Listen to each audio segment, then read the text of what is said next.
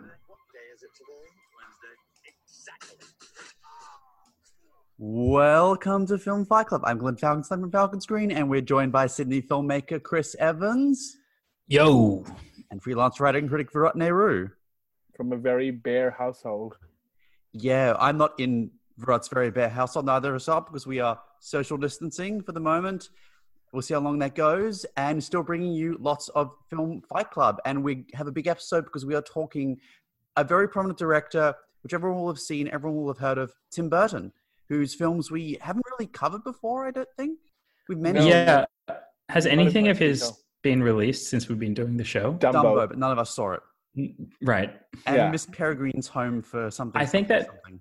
I was was that during the run of the show? Was that 2017 or 2016? Yeah, 2016? no, no, that was the that was the Eva Green yeah, movie. But I didn't. I, once again, I don't think any of us saw it. Because- We've all lost interest in Tim Burton, right? Basically, Big Eyes was Like, good. unless unless we're told that a film is Yeah. particularly good, we're at the point where it's like, yeah, yeah.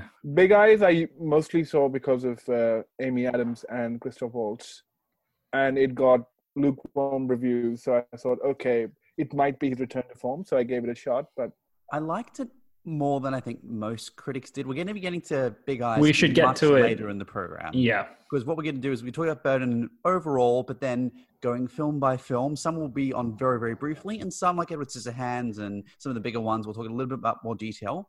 But first, we want to talk about some of the film news of the week, and that is, well, we're going to talk what's happening in Australia. Internationally, Cannes, Cannes, can Cannes. Yeah, since we've been giving a Cannes update every single week, um, they, they've still yet to officially cancel the festival, even though it's impossible for it to be held during the time period that they slotted in for a delayed festival. the sidebar festivals, Critics Week, Directors Fortnight, Acid, etc., um, all decided to cancel because they were sick of waiting. Uh, Cannes ha- are still sort of just doing anything they can do except for cancel. Like, oh, maybe we'll postpone it, or maybe we'll delay. We'll figure something out. Maybe is the official stance right now. You Uh, so- can always get what you want. Venice yeah, too, the- we're not quite sure, even though. yeah, I yeah. highly doubt Venice can run, um, given the state of Italy. I don't think we'll be seeing any big film festivals this year. I think Cannes will realize that sooner rather than later. But at the moment, I think they're trying to see if they can slot something in later in the year. But from what I'm seeing, Mubi is going to put on a few of those releases in May as international premieres. Oh, really? So, That's interesting. yeah. like films that would have gone to Cannes. Yeah, or at least from Berlinale, from what I'm hearing. Okay, that's interesting because um, the the whole endeavor to to run Cannes and we should you know um, we we must run Cannes this year just strikes me as stupid because if they do that, it means there'll be no films next year. Yeah, I mean, currently, Because, like no movies are being Yeah. shot. If, you know, No, the, th- the, there's going to be a lot of these are not a film films for Cannes next year if they go ahead and I, yeah. I think they're worried that other film festivals will pip them and grab all the content if the fall fes- festivals can go ahead. But it's like realistically, the fall festivals won't go Yeah. ahead. They should just be talking to the filmmakers and saying, "Hey, would you know Cannes big prestige? Um, would how about a tentative arrangement to program your films next year? Yeah, Like if they do it now, it's either cancel a festival, which nobody will begrudge them for doing this Yeah. year, and have a good festival next year, or run a, a disaster of a festival this year and have a threadbare festival next year. yeah, Give yeah. more You're credit Choice is obvious. that, that's an that we're just important point because. I don't think I don't think anything is being shot right now. That's it. There's no film production happening worldwide. So any films that would have been slotted for scheduling, you know, in film festivals next year, exactly. be there. There won't be. So The production everything should just be held a year. Is animation and post production. That's on only a few features, Mm. and a lot of it, at any rate, is just going to go to stream because the filmmakers and distributors want to get it out there. It's it's a difficult time because nobody knows when this will end. You can hope that we'll be able to do Cannes next year, but it's possible that we'll be seeing some additional mutated virus wave hitting us then, God forbid. Um, so there'll be film, there'll be producers who'll be willing to wait it out, and there'll be producers that say, "Let's just show our films on screening because then at least we have some kind of an audience." And streaming will be thirsty for content since there's no new production happening. So you could see a lot of these indie films wrap, that have been shot purchased by the streaming companies just so that they have something to fill the gaps. Because there's more people staying at home watching streaming than ever. And we do think you should be staying home at the moment. And there are a lot of things happening that are streaming separate from Netflix and Stan and Mubi and Tubi.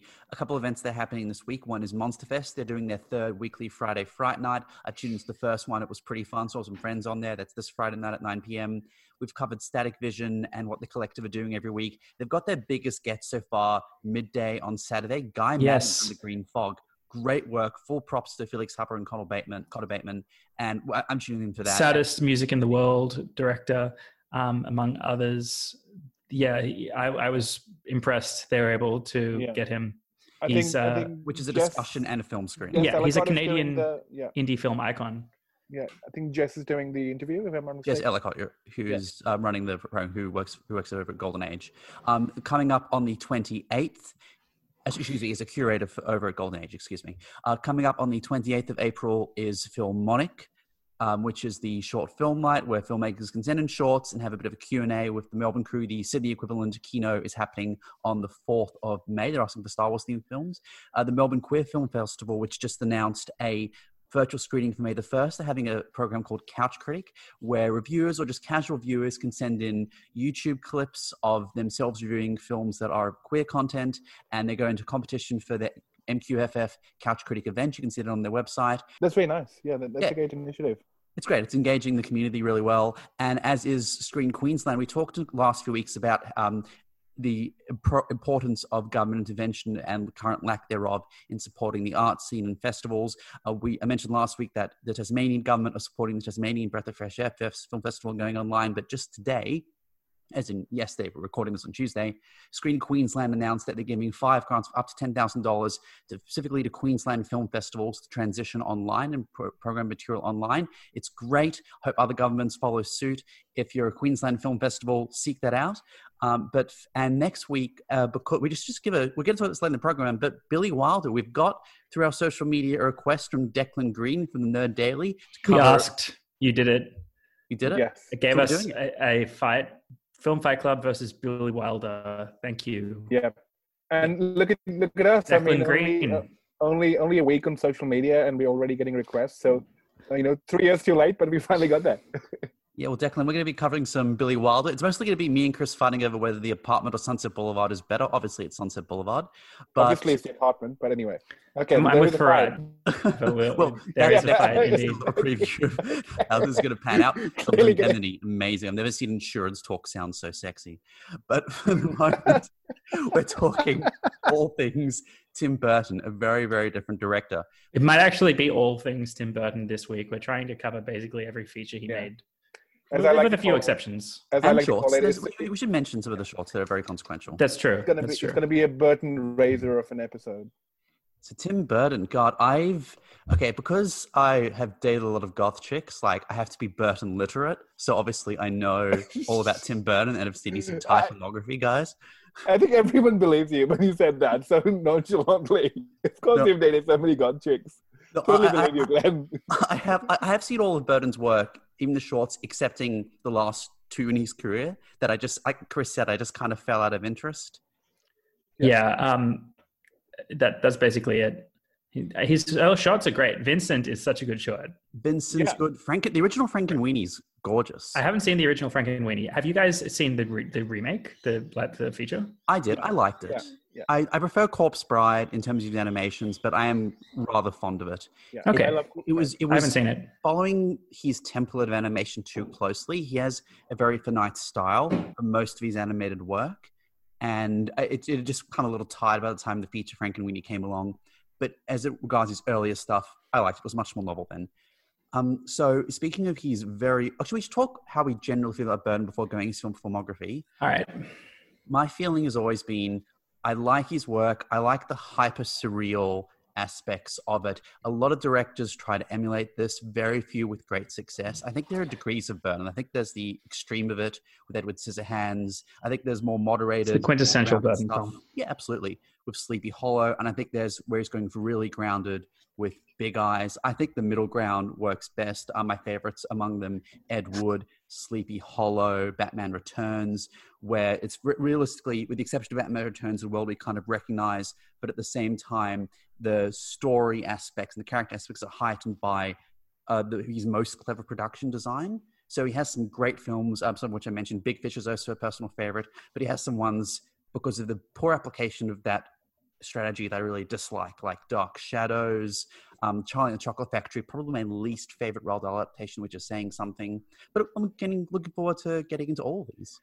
I uh, struggle with Tim Burton. I don't think he's made many great films. I, um, I think he has a really unique vision, obviously, which has made him world famous. Um, he's a household name among directors, but And among the Uh, public, in fairness. Yeah, that, that's what I'm sorry. That's what I mean. Of directors, he is a household name. He's not just a, a you know a film Yeah. aficionado yeah, kind of name. not an auteur auteur kind of thing. but um, yeah, not not just for the auteur nerds, but um, for someone as famous as him, I don't think he has that many great films to his name. He just has a really distinctive vision. Um, he's made a few really good ones. Don't get me wrong, um, but I think his storytelling instincts are nowhere near as developed as his visual instincts. Um, if I were to be a little harsh, I would say that he's a great visual artist, but not a great filmmaker. A, good, a talented Yeah. filmmaker, Mhm. but his strengths are more in, in the visual art side. I think there. I would Okay. broadly agree, but I think there are major exceptions from a storytelling perspective. We'll get into those. Yeah. Um, they, did you guys hear that he had an exhibition uh, that just ended in Vegas just right before coronavirus would have ruined it? Um, that running from late last year until I think February, which was Tim Burton's imagined vision of Las Vegas based on his childhood memories in a museum in Vegas, and so it's all just handmade props by Burton and you know like life size displays that you walk through. That would be awesome. Like that's How- the I mean, sorry. Tim Tim Burton should adapt a Hunter S. Thompson novel. Essentially, he was made to, to basically make a Hunter S. Thompson That movie. he and Depp haven't is astounding. To You're me. yeah, you're right. Depp's fidelity with. He should have made the Hunter Rum Diary. I don't, I don't know why Johnny Depp would act in any other director. That would have been- version. that would have been way better. Um, Yeah. But yeah, I, I would like to see more or touring Tim Burton art exhibitions like Yeah. that one that he just ran in Vegas, like rather than a new Tim Burton film. Just I- let me soak up and spend some time with his production design and his vision Yeah, I've seen the and make my own clips story. of Vegas at the moment, absolutely abandoned. And to think that there's a big abandoned, large than life Tim Burton exhibit just sitting in the middle of the strip right now is insane. Like, I was not going to want to fall asleep in the middle of that. yeah. True. I mean, oh god, Burton, Burton, Burton. I'm gonna say the obvious. I mean, the sort of loner, introvert, outcast in me when I was growing up just absolutely adored him. I mean, I looked up to him because his kind of storytelling uh, or his kind of world building was phenomenal. There's so much I mean- romanticism around those sorts of characters in his films. Yeah, and he he genuinely loves his loners, and I think there is not that cynicism towards his outcast characters, which you see in a lot more contemporary movies, where the geeks and the nerds and the loners are sort of looked down upon. I think he really loved his, you know, uh, people, and you could see tap into the humanity of the loners, which I think at the time, especially in the '90s, felt really fresh. I can't And I wait to think talk for a whole Edward. generation of people, for a whole generation of people. I mean, us growing up, this was our teen angst moment. I mean, we kind of grew up with Burton with the teen angst sentimentality. So I think when I look Yeah, back, it's formative for a lot of people. I when I look back at myself among nostalgia, yeah, definitely. I think that works. But now that I'm grown up and have less teen angst and I have more sort of, you know, third party perspective, a bit more removed vision, I can see that they're not fantastically great films, but they're still able to transport me into a world, which Mm. I think is Burton's biggest sort of, you know, achievement. His idea and his singular sort of wacky or quirky vision of the world, which is just slightly off kilter, is still so mesmerizing because everything else functions around you buying that logic. And Mm. if you if you don't buy that first thing, then everything else falls apart. And his best films work into that idea of characters buying into illogicity and surrealness. I can't wait to talk about probably my two favorites, Sleepy Hollow and Big Fish, which came in almost immediate succession, Planet of the Apes being between them. Less said about Planet of the Apes, the better. Shall we Yeah, start what- running through his filmography? We we should we'll start with actually well my one of my major introductions to Burton I remember several years ago ACMI in Melbourne had the Tim Burton exhibit and it was only because of them I got to see the short of Frankenweenie Vincent Hansel and Gretel this is really really early stuff and those are still coders for how he would go on absent major budgets or even medium sized budgets to create the type of art and yes go back to the same visual template which I've referred to a little while ago Uh, it, so Frankenweenie and Vincent, I think we'll talk more of those in the context of their films. Has anyone seen? Actually, I haven't seen this Pee Wee's Big Adventure. I've seen it. Yeah, Okay, it's a calling card film. It's like look at the kind of zaniness I can conjure up with a limited budget. Um, there's some nice use of uh, claymation visual effects, which are similar to what you later see on a bigger scale in Beetlejuice. Um, it's kind of it's it's very strange because it's kind of like it's a kids movie, but like the Pee Wee Herman character is just so creepy, like this weird is. man child in a suit running around, um, getting into spooky, vaguely 1950s I mean, Burton esque adventure. Like the the aesthetic is like this 50s kind of thing that he leans into in Beetlejuice. It's Yeah. very much like a proto Beetlejuice in some Yeah. ways. Oh yeah, totally. Similar in the way in in that it's like not much of a story, but like a template to hang a bunch of hijinks off. Yeah, I mean, Um, we, we we talk about Pixar being the template for this generation, where you're basically doing animation but for adults, not necessarily just for kids. Yeah, But Burton's Burton movie. Is way way more. Uh, yeah, he has a, I think a bunch of kids movies for adults. Really, yeah. it's- or Edward Scissorhands was another. I, I think yeah, especially I think it's definitely not for kids. In fact, most of his characters are man children who just refuse to grow up. It's very Yeah. Peter Pan, Peter Pan syndrome is like so. That's right. You see that definitely in Pee Wee's Big Adventure. Um, it's definite. Like I thought. I thought as a film, it's okay. It's kind of fun. Um, it's it's just it's very strange. Yeah, but with, with in a good way. I can't say I actually have any familiarity. It's such an American entity that I didn't grow up with. I've never Right. seen anything with Pee Wee. I, I know that he exists, but Yeah. I don't know what it I- uh, uh, this What is, is it? But this has nothing to do with the actual kind of cultural zeitgeist of Pee Wee. I think this is more Burton's imagination and the Pee Wee he has in his mind, which Like is still very different to the cultural zeitgeist of what Pee Wee is supposed to be. Okay. So you know, it's it's weird, but like it's quirky before like quirky good- was cool. It's a good Like- template for his aesthetics. Yeah, Um, So that's well, that's Pee Wee's Big Adventure, which brings us to his first big hit, Beetlejuice. Now, I watched this for the first time. It was uh, several years ago. It was the Hayden Orpheum 25th anniversary. And my fondest memory, rather than the film itself, is there was a costume competition where they got everyone to come up to the front and then absolutely nonchalant, like they did not give a damn, two people dressed, spitting image of the main characters, Beetlejuice included, just walked in, didn't pay any heed to the costume comp, sat down, and the host was just like, yes, those guys, they get it. Give them the prize. It was outrageous nice. hilarious and uh, much better than the film because I love Michael Keaton. He's my favorite Batman. We're going to talk about it in a little bit. But I try, honestly, try to rewatch this, and I struggle with Beetlejuice. I always have. It's not a film I enjoy. Right? Oh God, no! I, I love Beetlejuice. It's it's so much fun, and I rewatched it last night, and uh, it's it's it's an easy watch, as Chris would I think agree with. But it's not, and then that's not a bad thing. I think there's so many good things about it in terms of the sincerity and the characters. Just it's such a freewheeling movie where the narrative kind of expectations that later Burton kind of fell into don't apply here. So I kind of like you know it's it's almost as if like these ideas are just coming into his head, and he's just like okay, now the next one, now the next one, now the next one. And he's Yeah. going into like different directions. So it's actually not following a template, which I do quite like. It is kind of an anti narrative, freewheeling, and it has, it's a proper quirky movie. And I think a lot of later Burton films become a pastiche of following a template of being quirky, but this was the original quirky film.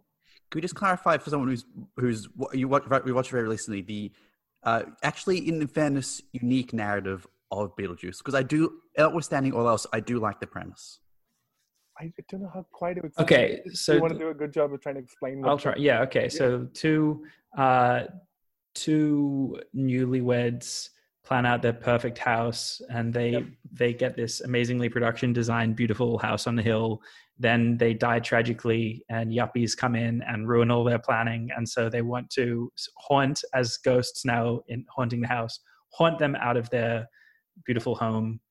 And uh, because they're struggling to get these people to leave, they have to hire Beetlejuice, played by Michael Keaton, So Um, good. who is a basically a, a con artist sleaze who, who capitalizes on people uh, people's need uh, to have a master of supernatural arts, I guess, at their service. Uh, look, the premise is amazing, and Yeah, the production, yeah, the production design is amazing, and the visual effects are amazing. Do you think that it starts with such a tragedy and it's such a tragic kind of premise built upon it? I like the setup. Such a fun. It's I such like- a fun movie. I like the way that the their death is uh, revealed to you, right? Um, uh, you know, where it's no, it's not like a big Yeah, shocking. It's, like, are they dead? Oh, Oh, they're. yeah, they're just Um, dead. Scene. Yep. But They g- now. I agree with Glenn. Like, um, I struggle with this movie. I find it easy to watch because there's so much eye candy going on, and because the the vision is so strong. It is kind of a demo reel for Tim Burton as a director. Yeah, like it's Kinda like feels look like at a, like a spec a spec script kind of yeah, thing. it's like, but it's also like look at how huge my vision is. Um, there's so much playing with models going on in the in the f- film, like scale models, and um, that's kind of a metaphor for what I think Tim Burton's doing. Yeah, what my issue with it, broadly, I like the production design, but the production design more of the story, and every sequence is monotonous in its tone. I don't find it quirky. I find that it's repetitive. It's Tim Burton wanting to show, yes, not just here's what I can do, but here's all these ideas I have. Here these coders for broader things I want to do. And this frustrates me because we're just seeing the same shtick again and again and again throughout an entire film. And as much as Keaton brings something to it, it gets tired fast. Well, the thing is, I was talking before about how great all the visual things are, but I don't think anything else is up to that. Like as a comedy, I don't think it's a very sharp script. I think there's almost nothing funny in the script. There are some funny visual gags. I think everything funny about the film comes down to Burton's touch. The story, as uh, Virat said, is just kind of freewheeling stream of consciousness thrown together. Sometimes I appreciate that in films, um, but for whatever reason, I can't get on board with it in Beetlejuice. Maybe things are just like things just feel too random for me. Like, um, okay, I get that they like Harry Belafonte. Why are they, you know, why would they think that singing Harry Belafonte songs would scare people off? Or why are there sandworms from Dune in this, other than because we want to have some kind of homage? Why is anything in this movie?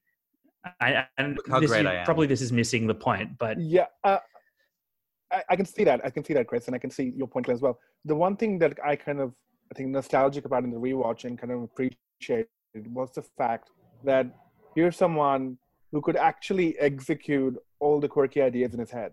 I mean, they're not all great, but they're all in the film. There's nothing left out. There's nothing left to chance. You can see all the great ideas and all the bad ones all packed in into one film. And it is quite a unique experience as a mood piece because of that.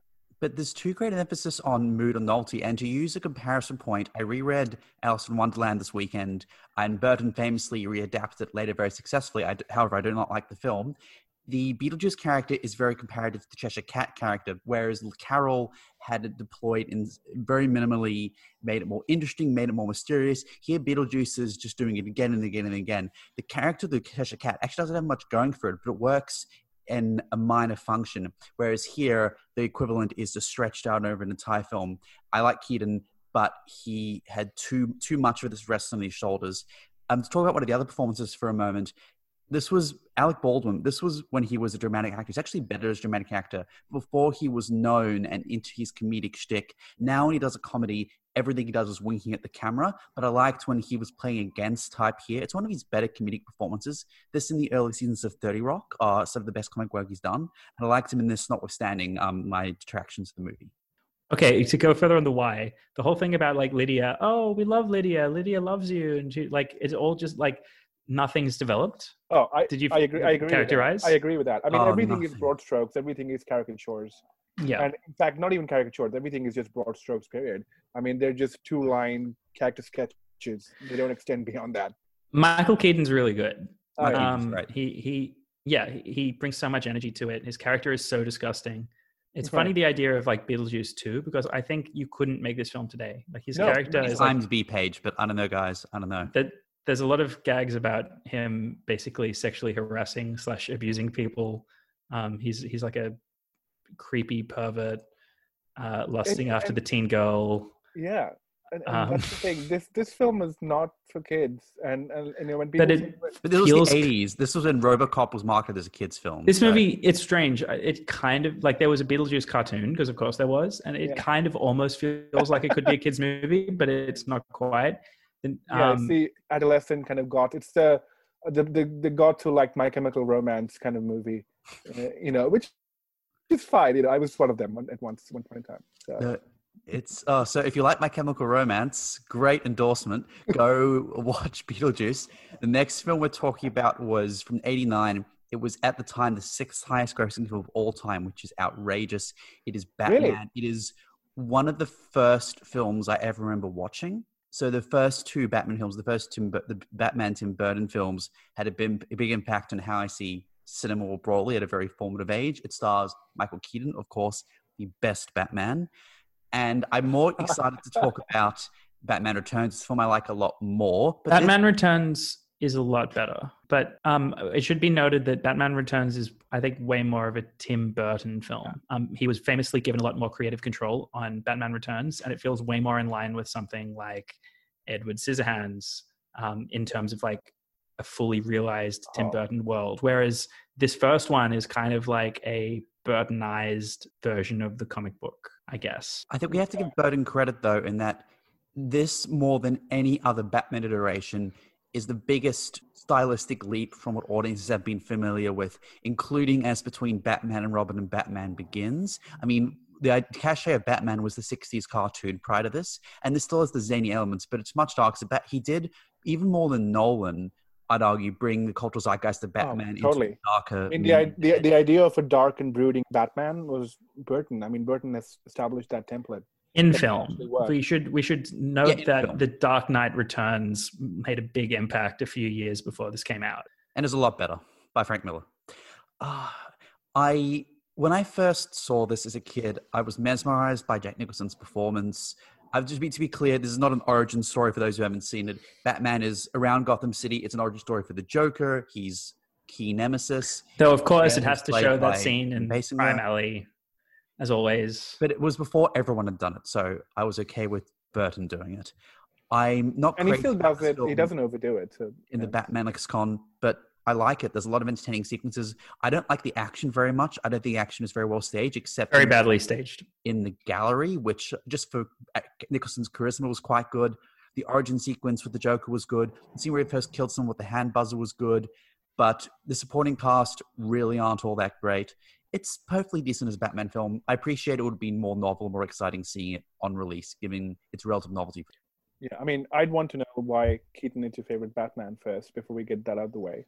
I, I'd gladly like to talk about it, but we only have uh, Yeah. just about a minute and a half left. So if you're listening, Batman.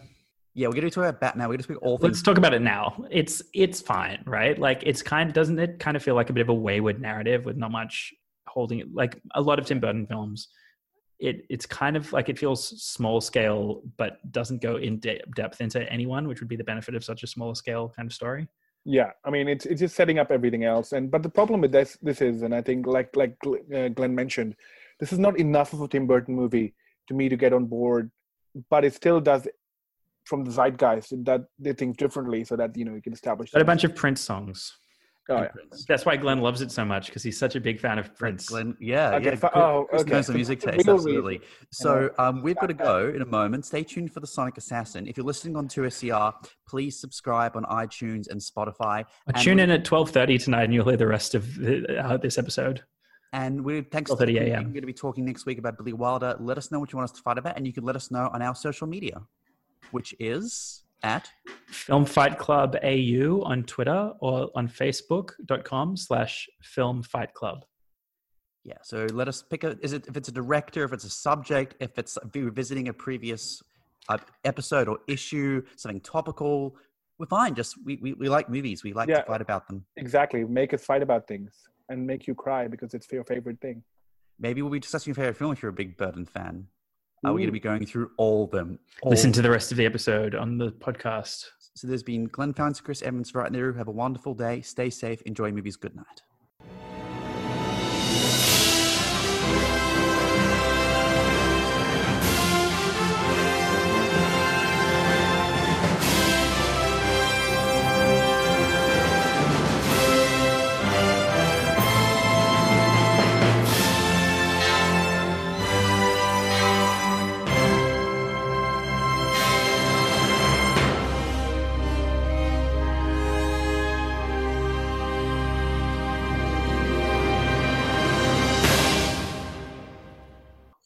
Welcome back to Film Fight Club, where we are talking all things Tim Burton and specifically Batman 1989, the film I watched again and again and again and again without exaggeration on VHS. Still my favorite Batman, Michael Keaton. I like him for a few reasons. First of all, he had a greater physicality to the role than Clooney, Affleck, uh, and all early Interesting- Batman iterations. Interesting thing to say because people thought like he's the funny guy. He's not an intimidating, big, tough guy. How can he Yeah, he was Batman the when he was cast? He He was wasn't the as lean. physical as Kilmer or um, what's his name, Bale. Bale? But I'll get into the reasons why I like them not as much as Keaton.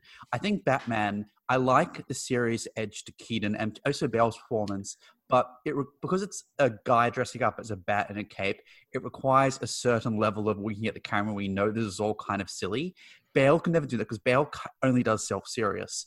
Keaton got the right balance, particularly in Batman Returns. He's running with Oswald Cobblepot, and he knows this is stupid, but he's committed. Same attitude he brought to Beetlejuice. So I like him. I think he struck the right balance better than any other Batmans I've seen. Okay, I totally agree with you, but I would say what you said about Batman applies to the difference between Burton's approach and Nolan's as well. Bale is the I've- perfect Batman for Nolan's vision, which is to completely self-serious with this stupid comic book world.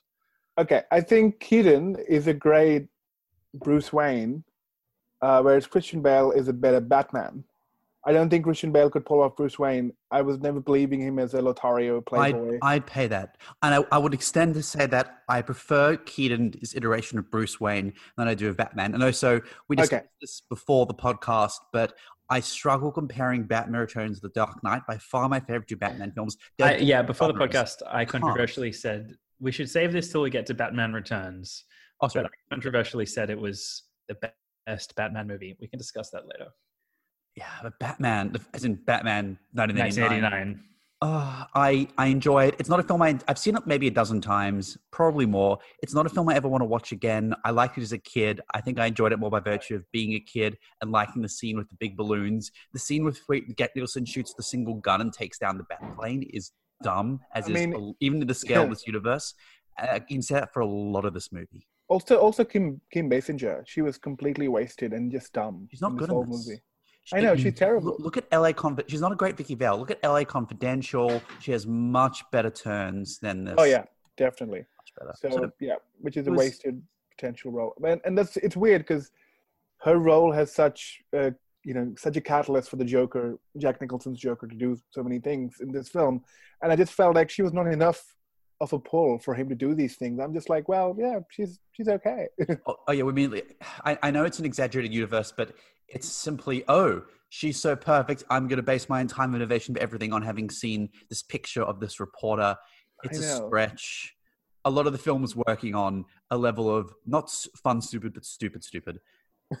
and but having said that, it meant that Burton could go away and do whatever he wanted for the next 25 years. Yeah, which really paid off with Batman Returns. Oh yeah, Um, are we do- are we moving on to the next one or gladly. Batman? the better Batman. Hands, which Oh is no, Edward Scissorhands is next. Yes. yes. that's definitely one of those you've made it as a director films because it's such a weird thing that where he was clearly given, you know, the blank check to do what he wanted. Yes, Yeah. and You and made I think us hundreds of millions of dollars. Okay, here's an X amount of money. Just do whatever.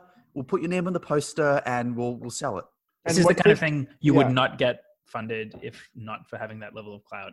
And Edward Scissorhands, I think, is a perfect example for what Chris was saying, where the production design is so strong and so visually Mm, amazing. I mean, the the contrast between the gothic style and then the bright tones, which Yeah, like the- it's coming from the candy color, yeah, the candy color, candy floss kind of world. Suburbia, the perfect suburbia yeah. element, and the gothic high castle kind of contrast. It is so beautiful, and oh my god, One of my, it's one of my favorite shots I in the film is when she turns the mirror at the very beginning and sees the castle in the background. It's very funny. There's a lot of mo- great moments like that. Uh, for those who haven't seen it, it is the first film he made first. What are you with doing? Johnny Depp. It is about the titular Edward Scissorhands, a man who was made by Vincent Price, who has everything but hands. So he has scissors for hands, and the Avon lady, planned by Dianne Wiest, brings him home to her family, where we meet the rest of her family, played by Winona Ryder, Alan Arkin, and the rock, as he calls in this community, being a man with no hands and just looking as crazy as Johnny Depp has ever looked. I first watched this 17 years ago, and it was one of my first. Trying to impress the goth chicks with your knowledge. I, I wasn't trying to impress. Scissorhands. Shit, well, it's seven, quite 17 years ago, but yeah, I, I- I needed Edward Scissorhands. I did Sleepy Hollow, um, uh, Corpse Bride. Such a romantic you are. you got, you got to be Burton literate, guys. You got to. Uh, this, but this was, I, I never liked. I always had bad memories of watching this film. This was definitely in the I'm too cool for film school period where all I cared about was Renoir and Fellini, and I came back oh to my it now. god! Yeah, I'm still kind of like that, but I've broadened. I can't imagine teenage Glenn being like, "Oh my god, I only watched Fellini." By the way, I mean, Eight and a Half is such a great film. Eight and a Half is such a great film, and I don't only watch Fellini. There are other great Italian neorealism. Yeah, La masters. Dolce Vita, La Dolce, you know, whatever. Just It's a go. masterpiece. I, okay, Oh, fine. let's let's get back Let, to us it. move on from Fellini to about Burton We can Um, talk about Fellini in a, in a future week. with absolute pleasure. I, Oh, I really want to rewatch. I was th- feeling like I have to watch Nights of Cabiria again. This, this would be a nice opportunity. Yeah, we, we've, we're 30 minutes in. We've already diverted to talking about Fellini. No, Yeah. but it's, it's, So- it's, it's weird that you would watch that and just be like, "Oh, but it impressed the girl." So anyway, it's stranger things happen. I, I did. I so I went back and rewatched this today for the first time in a long time. I liked it a lot more than I initially did. I think I got a lot more of the nuance what was going from the narrative. I appreciated the visual style a lot more. I do think it's too hyper exaggerated. I do think it's. I don't think the visual style benefits the narrative as much as it would go on to in Burton's later films. But I'm curious to hear from Chris because he also returned to this after many years and had, I think, complete opposite turn to myself. Uh, when I first watched this, which was rather late, I, um, I didn't see this in childhood. I was I fell under the spell of it. It is innocent to the extent that you could say it's dumb, but it's going for this kind of storybook fairy tale kind of tone where you just go with things. And like Virat was saying before, um, he sells you on the world. Uh, that worked for me both times I watched it. That you suspend your disbelief and you buy into this fantastical vision he has. Um, and the, as Virat said specifically of this film, the visual impact of this weird leather um, bound guy with scary looking blades in his hands walking through the beautiful 1950s polished kitsch actually You know, in yeah. environments it's kitsch. so- yeah it's so visually I mean, he's funny. he's able to tonally take a Frankenstein's monster story and then tell you it, you know, in a kind of teen, kind of coming of age Yeah, narrative, which is weird. that's right Such a weird um, take, but but it's so sincere. I mean, there's some real pathos in this film. but yeah i agree um last time i watched it the sincerity of it won me over and it really cast a spell on me this may be just the adherence to formula which again i guess is kind of the point but this time around the adherence to formula was a little bit too much for me to completely fall under its spell and you know i i feel like you can strike that kind of innocent tone but also do more to sell the dramatic beats like the relationship between winona ryder and um, Edward Scissorhands, Johnny Depp in this film is really not developed enough. You could have had a few more scenes um, of their interacting or getting to know each other to sell me that they love each other instead of one more quirky interaction with all the housewives. Like it, it's clear that Burton is interested in something and he'll pursue it. Like the weird vision of this his goth brainchild interacting with the society of Yeah. women. Have you noticed that there's no men outside of outside of the family, Yep. the core family? It's just all uh, there's there's Yeah, teenage it's boys, a- but like No, it's a- all it's, moms. it's, it's separate, This- separate wives kind of thing. There's the police I- officer. I was I was gonna say that actually there's the Anthony Michael Hall character, which following on from Chris's criticism of the treatment of the Winona Ryder character, he's supposed to be the villain, but he's so underdeveloped. no, that's what I was saying. There's teenage boys, but there's no dads. It's just mums. yeah, Al- Alan Arkin has a very but- minor role compared to Dianne Wiest's character, Yeah. which is fine. But he, But- he's also very one. But note. even at but. Alan Arkin's just- the only dad, Oh, right? you should be getting a co- job, getting a car, going to the bank. You should be responsible. Like we imagine every '50s dad spoke. No, but but that's that's the, the Tim Burton aesthetic, right? Where he hates dads. It's all like you know the, the, the dad figures are, the- are the villains, and they should not exist. Uh, In his idea, he wasn't world, so bad in this film, though. He was Yeah. just well, stuff. Uh, but, I but just generally, Anthony Michael Hall character is stupid. Yeah. it's Michael- like the way he's so underdeveloped and so evil. Moving on from uh, on, on the note of Michael Hall, the whole narrative, the whole conflict, it's so stock standard. Oh, we're gonna have the second act drama. Oh, but he's just gonna be misunderstood. Oh, um, we're gonna manufacture some, and I appreciate that this is all a hyper exaggerated world, but it's still such basic narrative storytelling compared to all But the the- I doing. agree. thing is, it's so easy to misunderstand someone because he's got scissors for hands. I mean, that is the problem. Like, you know, even though the beat is standard, the visual gag of having that itself is just so. Oh, yeah, the I waterbed didn't- was hilarious. face. There's a lot of great moments. Yeah, there's great visual and, gags. And, and, and the, the hedges when he starts trimming them out. Well, you they're know, all great. I didn't. As was the yeah. I didn't have any trouble with the broad strokes of the narrative. Like, even though it- it's very formula, the idea that they they all reject him, everyone gets stirred up against Edward Scissorhands, I could totally buy into. That Oh, yeah. that would that would happen. Yeah. That would definitely would happen with this Pleasantville kind did of it better though. Sure. That definitely Sorry, would happen one? with this kind of outsider in this manicured town. It's more the really broad stuff, like the "I love you" or Anthony Michael Hall being being like Satan incarnate, that that I struggle with. And When- that once speaking again, of Satan incarnate, ruins once the again- spell of the film for me. Like Yeah. the, you, there's innocence, and then there's dumb, and I think you can strike that innocent tone without dumbing down the narrative quite as much. One Right. thing about Satan Incarnate that I did as a note love is the treatment of the very Christian character who just walked in at one point and said, I told you so, I told you so, and then just walks out. It's just this hilariously muted visual gag. She was pretty funny throughout. There are a lot, there are a lot of I great mean- little moments like that. Mm. um, the kind of I love you thing, which yes, I agree that not enough scenes between Winona Ryder and Edward, but it kind of makes sense because they're both misunderstood in their own worlds, and they find that they can understand each other in ways that the world cannot. It's a very Tim Burton aesthetic, where you know it's like two people who are misunderstood in their own worlds find each other in their own kind of fantastical universe because they find in each other they can understand themselves better. On that, I did an on rewatch. Uh, but it's so broad and it's all very you know romantic. I on that on rewatch, what I did like more was its treatment of otherness and Scissorhands um, directly, but also indirectly as a metaphor for disability broadly and how disabled people are treated in society, how people are perceived. Um, the conversation in the TV show about, but you're special, but you won't be special if you change this about yourself. Again, it's very broad strokes, but I did like how the film delved into this. I don't think a lot of films were doing this in the 90s or even now. I think it is relatable to that extent. It's well done. I like Yeah, the, the, this is what I'm talking about. Like the when it works on that innocent level, like the the broadness of they reject him works quite well.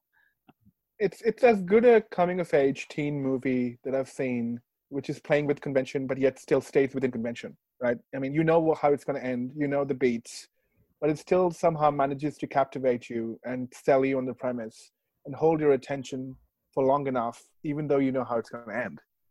So it's a formulaic but still convincing enough movie. And for that, I think a rewatch is so easy because you know how it's going to go. But still, I think Johnny Depp, I think early Johnny Depp is is fantastic. I think there's something about him and the Burton kind of collaboration that starts with this film that is totally unique. Yeah. On, on the matter for of a- Depp, For a young heartthrob, I mean, because he was a heartthrob after his TV days. 21 I Jump mean, to- Street, yeah. For him to pick this kind of a role, you know, where he's completely playing against type and he's practically ruining his face, which was, you know, a selling point for him, let's be honest. Mm. on the matter of It- it is a big Depp risk. Burton, this is one of his best turns with him because it was before Johnny Depp had to do everything tongue in cheek and aware, self-aware, like Yeah.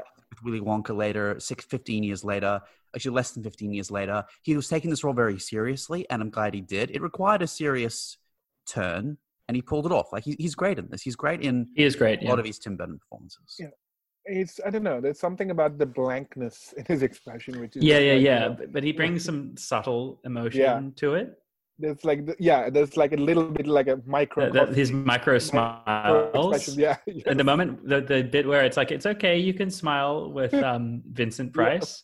He is Oh, Vincent as good as yes, I we love need that to Vincent talk about Price just keeps rocking up in Burton's movies. but uh, um yeah when vincent price encourages him to smile it's as good a sight gag as Oh, arnie in nice. t2 And, and that's the thing, I think. I forgot about that. Chris put a smile on my face. yeah, but the thing is, and A Chris, very, very rigid, fixed smile. I mean, you brought this up, Chris, and I think, which is, I think this film for me established the fact that Burton is here to stay, not because that he chose to do this film from the side money Mm. that he got you know, after Batman. He could have gone the commercial route and be like, you know, okay, I've made a traditional-ish film. No, he was picking as good he projects. As as you would see with Batman Returns, in fact, he doubled down on his vision, and Mm. actually, when he got the freedom, he started to make movies which were more him and less commercial. Yeah. So I mean, that will, as we will go on to discuss, I think that's going to be a prominent trait. For that, actually, yeah, I agree. kudos. Like, Um, to, to bring things to finalize, uh, actually, this is, this is a major point in the film. Uh, to, to, to bring it all back to the beginning of the discussion, though, on Edward Scissorhands, my major criticism of it, I like the production design. I think it's very creative. It's great to look at. I think it would have been better in another narrative or more mooted. We see in his later career, Big Fish is the perfect example, how a slightly exaggerated realism lends itself to a narrative about accepting this real difference. I think Burton was more interested in the world he could build than creating a production design that was necessarily and importantly and crucially reflective of the narrative he was trying to tell. I think it could have been a little more scaled back, Wisteria Lane style, even when we head to Pleasantville earlier. I think it's too exaggerated. I think it's for that end, it's too distracting from the story it's otherwise trying to tell. But I liked it regardless. I just wish it had been pared back quite a bit. I, I have this controversial hot take, which I feel that Tim Burton uh, became a director uh, out of almost, I guess, some kind of outwardly cosmic coincidence, because he's a production designer first and foremost. It's just that the quirky ideas in the world that he has in his head, he cannot translate that for anybody else. So he Mm. feels like he needs to make his own movie And well, he, he, he can actually build the world that he's no, but. I think it's also that he thinks in terms of worlds. He thinks in ter- he has a really cohesive and complete vision, so that has to give birth to a story. Um, Yeah. But I, I, on that note, I disagree with Glenn. I don't think the aesthetic and the exaggeration of this film had to be pared back. It won me over enough because it was so fully realized. I just think the story needs a little bit more development. oh yeah, the, the I was- script needed a bit more. Yeah. yeah. I was okay with the zaniness of the vision of the world. Yeah, this is this is a Tim Burton movie. I mean, it's got a 100%. stamp all over it. Like Yeah. nobody else can remake this, even today. Please don't. I- Philip. Why would you? exactly, like that's the thing. It is so original and unique enough, and it has the right amount of innocence, Mm. which cannot be recreated by any other director because it need to be just you know, it's a trademark Burton film. So I guess that's the best thing you can say about it.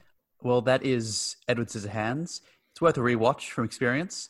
The next film we're talking about is Batman Returns. It's all in the title. It's one of my very favorite Bat- Batman films and very favorite Tim Burton films. It's great. It's better than Batman. It also has my favorite Catwoman of all time, Michelle Pfeiffer. She's fantastic in this. I don't mind Anne Hathaway. Um, Very different takes on the character. very We haven't takes. we haven't got that many great Catwomen, or may, a- apart from Michelle Pfeiffer, to be honest, like which were so close to the original zeitgeist of, of the character. And But- Hathaway's uh, portrayal is This very is the most villainous version of Catwoman Yeah. that's ever been done, probably. Um, Catwoman- even even in the comics, this would be leaning to the, the more villainous than has ever been done in comic interpretations. Yeah, Nolan moved to the more of an ally of Batman. Certainly, Catwoman has always gone. She's an Are anti-hero. we, are we, are we sure whose side she's on? Yeah, but I um, think the best balance of that. this film, I think, though, does tilt her more to, as as I just said, more towards being actively villainous in some of the Oh, things. yeah, she has more agency. She's doing what she wants in this movie. It's not. Yeah, she's not beholden to Batman. And it leaves you, but it also leaves you guessing a lot more than Nolan's film did. Yes, that's I true. liked. I She was also a great, importantly, Selena Kyle, as opposed to simply being a good Catwoman. There was the, the True. ballroom scene is. oh, it's great. So, I'm just speaking broadly about the film. I think this is now after re- rewatching it, I would say this is my favorite Tim Burton film as well as my favorite Batman film. For me, this is just Okay. ultimate Tim Burton. Wow. Okay, this is this is a big take. I mean, you to expand on this. Controversial. Well, I don't. I don't entirely disagree. I have. I- I think Sleepy Hollow is a personal favorite for me. I think this is technically a better film, though. for me, this is such a great kind of comic book drama about weirdos. The big criticism of the film from fans at the time was that Burton It's- is more interested in the villains um, as opposed to Batman. But I think that doesn't matter too much. I think the villains are captivating. we don't get so much of Batman, but we get enough after a big focus on him in the last film. Um, I think this stand on stands on its own. Really, you don't need to watch the first Batman to No. enjoy this. No, not at all. Um, yeah, I think the actors are all putting everything into it. I love Christopher Walken in this film. I love Danny DeVito in this film, and of course, as you say, Michelle Pfeiffer is um, so kind of mysterious and f- like a, f- a- cartoon version of sexiness. Like, like she's Yeah. so hyper sensualized, Yeah. but Like she, even does the purr. Yeah, but like has, an like, actual purr. yeah, the creepy, goofy Oh, aspects the, of it, like the like meow when the explosion happens. yeah, Gold. meow and and you know licking herself and and swall, you know swallowing birds and stuff like that. Um, uh, I I think it's it's a really funny script, which is something that a lot of Burton comedies lack. Um, coming here from Daniel Waters of Heathers fame, the quips in this are actually really funny. Um, throughout, the one-liners are great. I think that's the one thing that the Batman fans forget that this is a comedy. Yeah, exactly. They just could not digest that change in tone. But I- like for their beloved hero to be cast in a comedy. I think I think the tone, getting to why I think this is the great Tim Burton film, the greatest Tim Burton film. I think the tone is perfect. I think it has that sense of the macabre. When I um, watched it as a kid, it actually felt off-puttingly dark.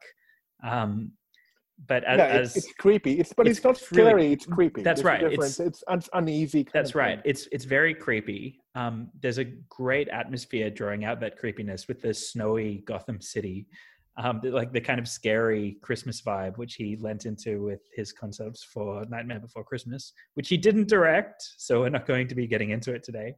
Um, but uh, a a lot of people Fair call in case you're wondering. a lot of people think it's a Tim Burton directed film. Um, but yeah, the, the tone is so thick. Sorry, the atmosphere is so thick.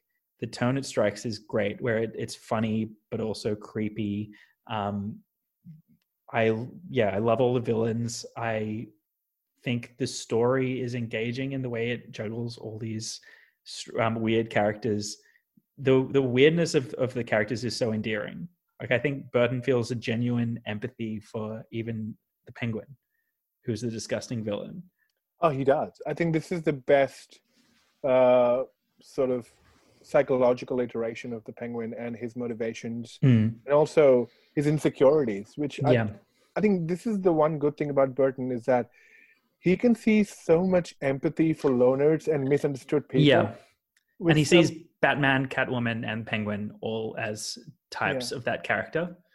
Yeah. And s- I I don't. Same with Shreck to an extent. With um, Yes, that's right. great final scene. I don't have really too much to add about this film. I think it's exceptional. I think it's great. I like how he was able to build upon the lore of Gotham, but work in his own mannerisms and style and imagery. I also like going back to Johnny Depp's Johnny Depp's portrayal, how every actor, Keaton included, knew just how seriously to take it and commit, and didn't Yeah. really overly wink at the audience. Yeah, that's right. It's comedy. included. They're It's all working at the right level here. That's right. It's comic book kind of comedy tone without being campy to the Yeah, extent yeah, of like the 60s without, like, Batman. yeah, without, without- the what's that the oh, Sin City kind of thing, you know, the kapows happening and the, the Oh, like the 60s that for Batman. me. It's Um, the idea that the performers are committed and are committed to the internal logic of the world. They don't need to, like The Rock, look at you and say, "We know this is dumb, but come along for the ride with us." it still works dramatically. yeah, um, oh, and the, I. I really like how this film is bittersweet. How many comic book films strike that kind of bittersweet tone? Why did it not work? I mean, I, I'm not sure what the consensus was of the people at the time, but it clearly Um, did not work. People thought it of was people. too violent, too creepy, too weird. Uh-huh. Um, getting into the subject of violence, the action is a lot better staged than the first Yeah. Batman. Oh yeah, Maybe it's just more experience from Tim Burton handling action. Um, Yeah. the And- goons actually felt like an actual th- threat. It That's felt like right. it Could Batman to take them seriously? It could take them on. There's a lot of the old terrible Batman serials where it'd just be Adam West going punch. Oh, you're gone. Roger Moore karate chop style. Here, he's actually taking them on. and Mm. there's more confidence in how the action's staged. Even the penguin's umbrella, that's it's a real weapon. I mean, it's, Oh, yeah, yeah, yeah. it's properly used as a weapon, and yeah. the, the world of this film uh, feels complete.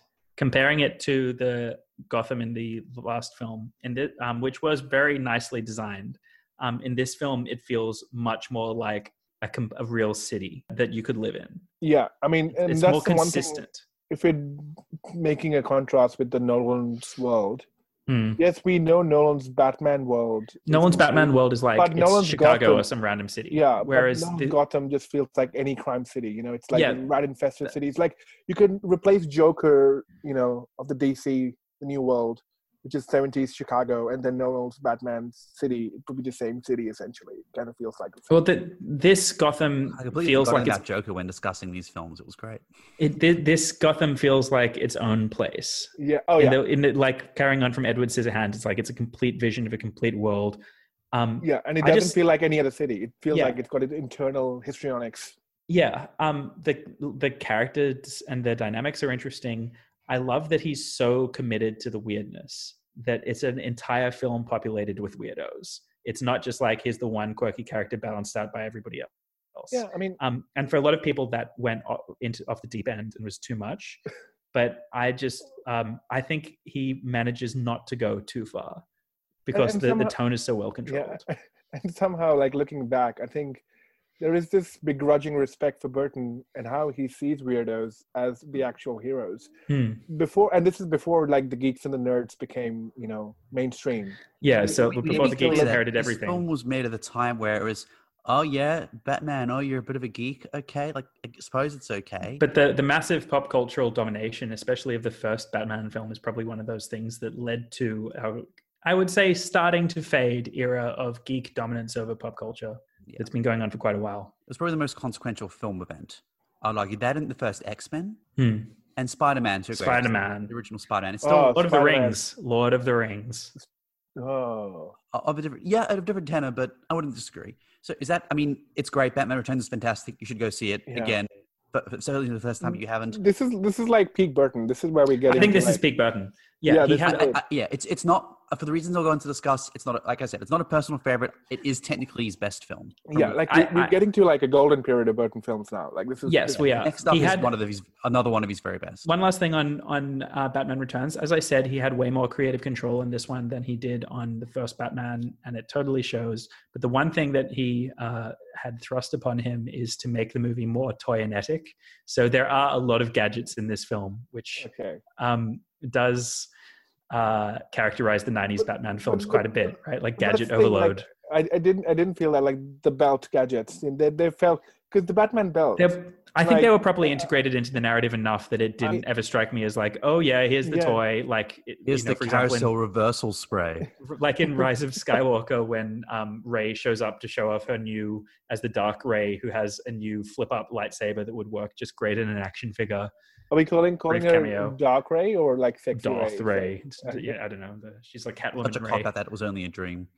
Oh man, Oh, it was film was guaranteed. It was there for to, to, for a toy. It was there for like, look, she's got a flip out lightsaber. Yeah, it's a she's Oh, toying with man. toying with our expectations. That's what that was. But look- Yeah. Oh, wow. So can we, can we- not talk about Rise of Skywalker, please? Please. Yeah. So But I moving on. talking about. We're Rise talking about Skywalker. everything else except Tim Burton. So, but let's talk about another bad director uh, uh, after J.J. Abrams. Then Ed Wood. It's his next film. Yes, I- it I is. love- and one Ed of Burton's best films. yes, uh, I think this is this period is so so Oh, much fun. This is this is like Peak, peak Ed Burton. Burton. So this is the second film made with Johnny Depp. It is about the director of Plan 9 from Outer Space, Ed Wood, infamous for making many terrible, terrible films, but like us, an aficionado and a deep lover of all things cinema. It is about his career in Hollywood and his relationship with others, including Bela Lugosi, played by Martin Landau. And this has a pretty packed cast. Sarah Jessica Parker, Bill Murray's in this. It's one of my very favorite Burton films. And because it follows in the, the vein of Disaster Artist Dolemite, in being a film about someone who loves films and making cinema and historical documents that affect, more knows this has such an affection for its main character and Mhm. cinema. And so importantly, you could have made a film mocking Edward. It would have been so easy, but it treats him with reverence. It treats a pathetic show figure, it shows as pathetic, respectfully and kindly. And the I- thing I- is, he's only in in a lot of ways. Ed Wood in this film is not pathetic, No. and yet the film doesn't deny that the films are bad, which I think is such a great balance to strike. It's only pathetic in the sense of um, that he's not a success. Yeah. The film sees dignity in trying because it's what you believe in and it's the only Yeah. thing you want to do in, when you have all the odds stacked against you. The And- final products are still bad, and it still recognizes the fact that he made bad films, but, But it's- it doesn't discount his dignity in persevering Yeah. making the movies. because making independent films like this in in the 50s and 60s is insanely hard Oh yeah, totally. Um, we should. I think it, it, this is most encapsulated by Wood's most famous quote. That's in the movie is in, in referring to Plan Nine. This is what I'll be remembered for. It could have been an aha moment, but it's a moment of dignity. It's a moment of personal triumph. It's a moment of it, it's it's nice. And on the matter of how films are made, then it shows him you doing independent films with a minuscule budget Yeah. and trying to get away with the worst special effects. But I think Burton Osa here is talking about how his perspective on film and how exaggerated ideas and how large and life set design, even if it's noticeably unreal, can have its benefit. I do think that Burton makes the point clear here in other films, but only by virtue of his practice, that Burton, among many others, managed it much better than Wood. Yep. I mean, this is definitely Johnny Depp's best performance. I feel in his career, if anything else, mainly because Really? he's got this slightly, you know, wide-eyed, he's And really good in this one Yeah, um, but also like that- it's almost the like he's not looking. Yeah, words. and he's got that wide-eyed kind of imagination look to it, like you know, as if like, oh my god, that idealism that you see in like you know somebody right out of film school, but you know he's clearly failed enough, but he's still not lost it. So it's still like he's made enough bad movies, and yet he's not cynical. He's not down. He's still Yeah. very upbeat throughout the which film. has to have been how the real Ed Wood was to have kept getting such Yeah. terrible reviews and kept persevering. He must have had that kind of I promise it'll be better. yeah perseverance and innocence to him And um, that, to not be beaten down. and the dynamic between by the Martin point Landau, yeah, you see in and Martin film. Landau, and then yeah, uh, ultimately he succumbed to. Such Oh yeah, you're yeah. That dynamic with Martin Landau is so warm, and it's the heart of wow, the film. it's One of his best performances by far. Yeah, it's it's completely the heart of the film. Um, And, And also, so- it's an it's a reverent performance for Bela Lugosi. It's not t- um, taking the piss out of a character and Mm. performance that's been very much mocked, or not mocked, but parodied and satired. Um, Landau is showing it due diligence. He's showing that oh, this is a great actor who was at a, also at a height of his game, and I want to do some justice to him rather than do a caricature as has been more prominently done in years in decades past. and and it's it's wonderfully shot. I think we. keep I was going to get to that. It's beautifully shot in black Yeah, and white. the- it's one of the best shot films of the '90s that I remember. yeah, and and it's not a lot of um the okay a lot of films, uh, contemporary black and white films, I think don't fully know what to do with black and white. There are some Yeah, huge exceptions They, to that. they, they but- stylize the black and white element as an aesthetic rather than actually making it look like of the time period. this this looked like. really captures the time period while Yeah, also it having feels like out of the 50s. The grainy feel yeah to the, it. and the production the way it works with the production design and the the really really deep shadow film in terms of these big, wide um, distorted perspectives uh, that he always uses um, it the the blocking and composition is really great Oh in this god! I mean, and also uh, was this the last time that you could ever get bill murray to play such a minor role yeah, the Bill Um, Murray cameo before the Bill Murray cameo. Yeah, yeah Uh, it's a, Zombieland, excuse me. right well yeah you're right you're right but um but no, but even though it's a minor role, it doesn't feel like a proper cameo. It's not a wing to the camera. He still has something to do. He's he's playing a dramatic, like you know, he's not playing Bill Murray. Now he just keeps playing Bill Murray and everything. yeah Uh, but this was still where he was, you know, doing something. So, but no, this is this is such a good film. It's it's probably the quintessential Burton film that I'd suggest people to watch if they wanted to understand what Tim Burton is all about. Like you know, I would say Batman Returns, but um, but Ed Wood is is definitely um, It's his coda on Eh, filmmaking. yeah, yeah. Um, and, also, and also what to respect. I mean, you know, what what should filmmaking stand for? Why should loners and pathetic people be cherished rather than be ridiculed? It's got so much in there without being on the nose. Like at no point is there a speech or anything in a grand, grandiose moment of triumph. It's and It's, it's, not, not a movie about triumph at all, actually. So it's it's it's weird. Yeah the the empathy for the characters shines through. These criticisms apply at the least to this film than it does to other films by these writers I've seen. Um, but it's a criticism I always have of films by these writers who are Larry Karaszewski and Scott Alexander. Um, I Yeah. think the the writing is sometimes a little bit straightforward and explanatory. Like um, characters pop up in the background to you know um, make exactly the right point. Where it's it's all a little bit too neat. They also wrote Big Eyes and Dolemite is my name. Guaranteed they were hired for Dolemite is my name because it's a similar kind of character to Ed Wood in this film because it fits within the world of Ed Yeah. Wood's zany um, supporting cast that were always around him.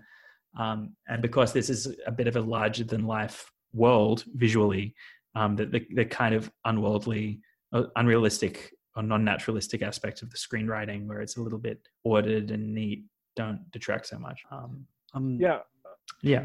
I have nothing to say except I love this movie. It's it's it's so beautiful. There's such warmth in it. There's such warmth when I go and rewatch it. I've, I've watched it many times, and it doesn't.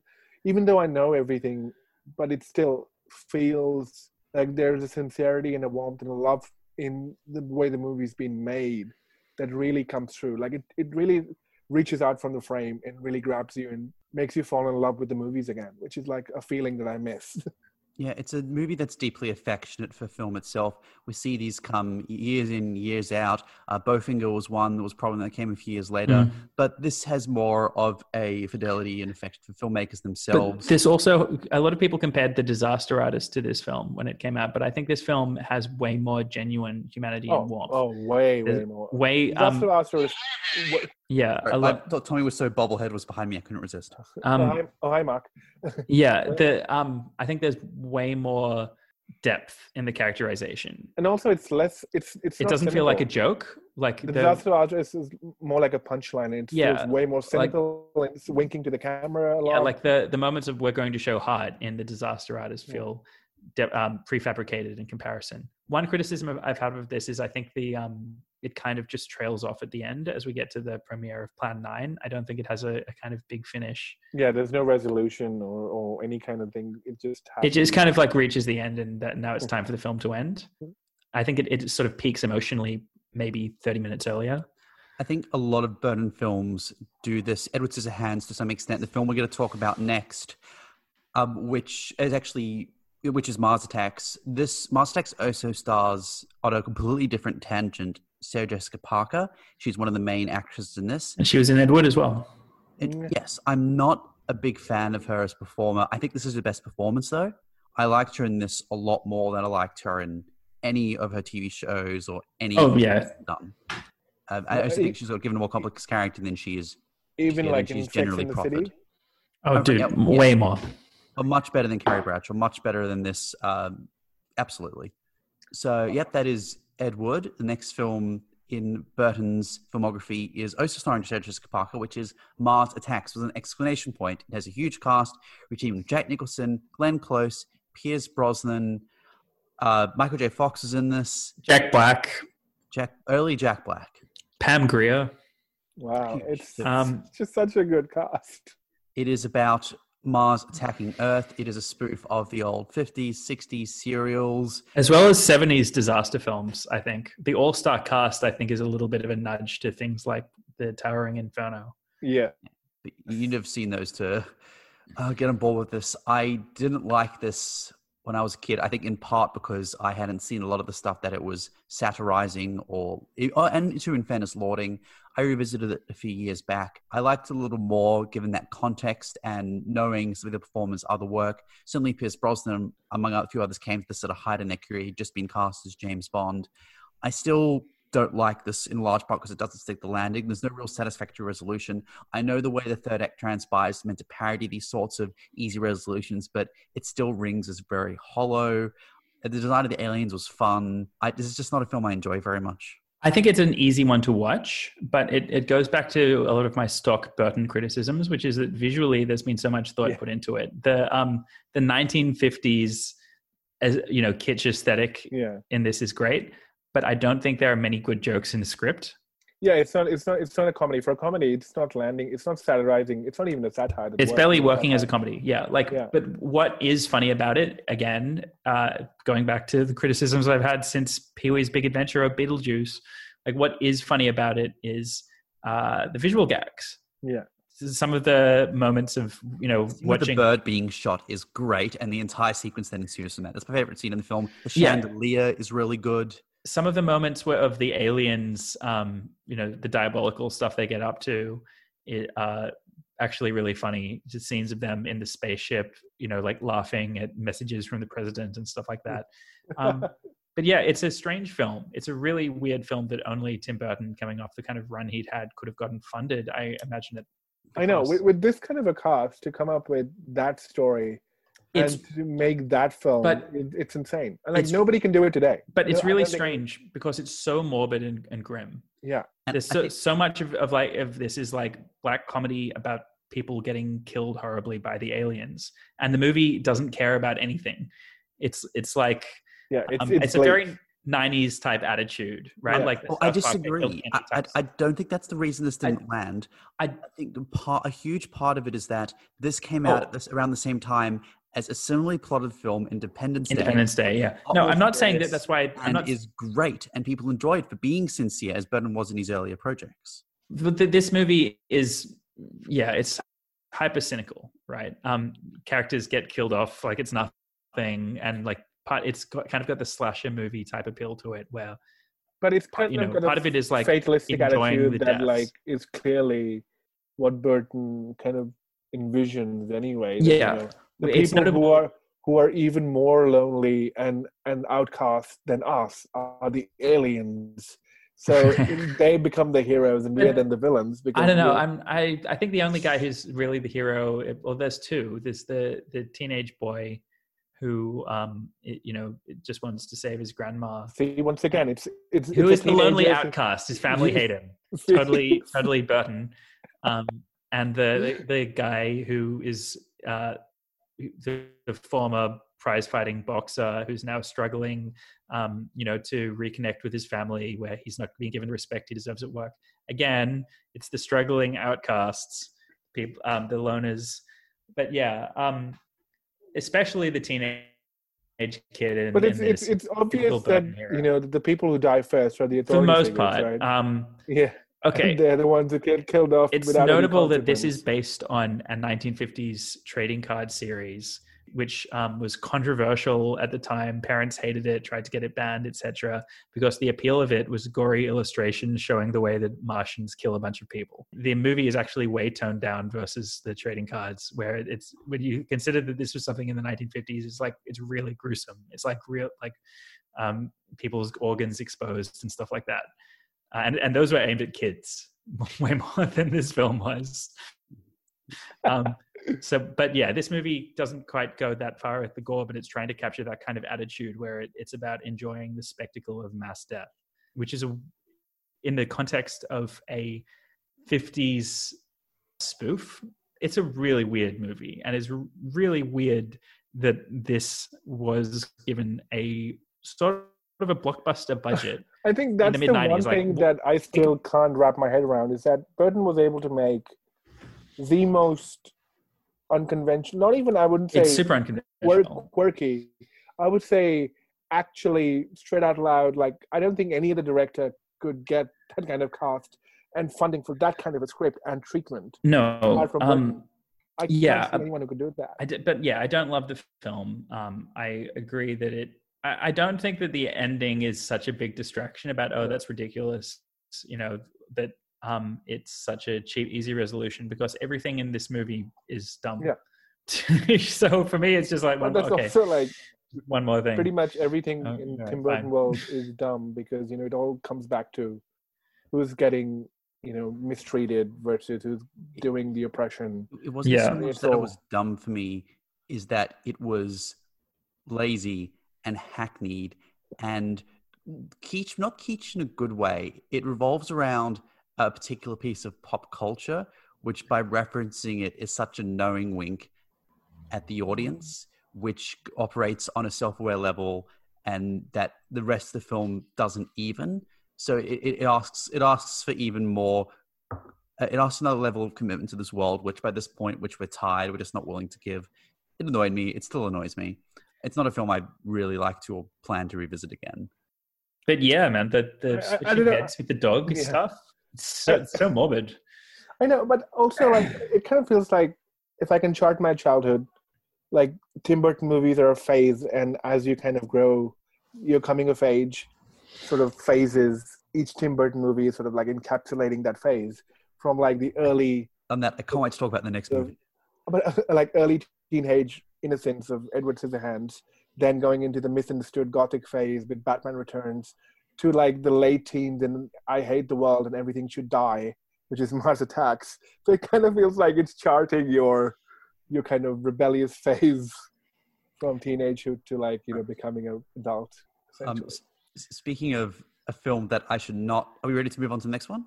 Yeah. yeah, yeah, yeah. Um, speaking of a film I should not have watched at this age, uh, his 1999 fixture Sleepy Hollow, set in 1799. Uh, this actually, I, I had the great pleasure of watching this last week. I've watched this, irrespective of how much I love it. I actually am very sparing with how much I watch it. I watch it. I watched it once every 10 years. I watched it when it came out. I watched it in 2009, 10, and I rewatched it again last week. Wow. Okay. It's probably my. I don't think it's technically his best film, but it's my favorite Burton film to revisit.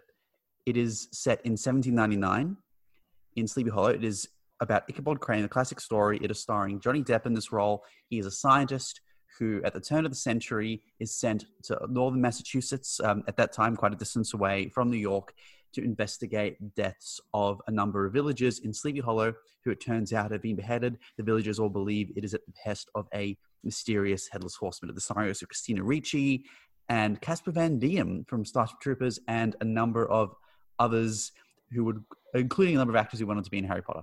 Another slightly hyper exaggerated world. And Christopher Walken from Batman Returns. Yes, and Christopher Lee in a, a great little cameo. I, as much as I don't like Charlie in the Chocolate Factory, I prefer his cameo in that. Okay, um, I wonder if it's just nostalgia why you love this movie so much because I thought it was fine. Yeah, this is the least Burton movie that I can Uh, think of. I wouldn't say that. No. I look, I think the production design marks it as a super Burton movie.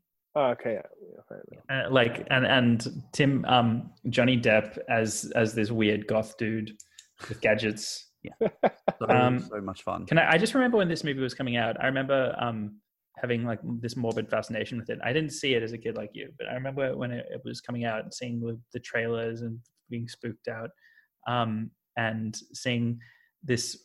You know those quad posters and like the um, the long horizontal posters for movies Yeah. that would like hang down from the roof, kind of thing. Yeah, there was one for Sleepy Hollow, which had uh, Johnny Depp with his weird steampunk eye, eyeglass contraption thing. And I think it's just so funny thinking back to that, having seen the film, because in the context of the film, it's just ridiculous. And it's, it's, I think it's meant to be funny, all the gadgets he uses. But um, on the poster, it's like, wow, look at this cool guy with his amazing Yeah. contraptions. I, The I love that. I love the scene where he brings out the. Inspector Gadget. It's That is so a yeah odd. that is that is a good scene um his character is my big issue with this film i think because he he's his, johnny depp's character is kind of pathetic like in the way that he brings about all his arrogance early on and the way that he brings out all of these um ichabod crane i, I sorry i just wanted to say his name um it's a great, Great name name. Uh, yeah, um, the way that he brings out all these gadgets to um, try and solve with science the supernatural crime. Um, we will solve it with science. yeah, he, he comes across as, as kind of pathetic, but he doesn't um, redeem himself from that impression for me. He remains unsympathetic. And I think a big part of that is Johnny Depp's performance. I think Johnny Depp is miscast here. Um, he's characterized by all these ticks. Like when it, he's constantly doing this pull his lip back, I'm disgusted by something expression. He does it about like 10 times in the movie. Um, and it's such caricature that to then kind of also buy into this guy as a romantic hero, I couldn't do. I think he's. I, I, I actually think this is one of his lesser performances. I think Christina Ricci I agree.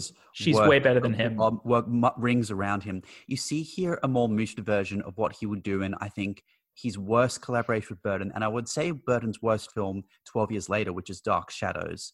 I still God. nonetheless like him because Burton is the ingenue um, audience identification figure who goes in this town. You need someone to play a relatively straight man in a crowd where everyone believes that a headless horseman is coming. It's decapitating everyone.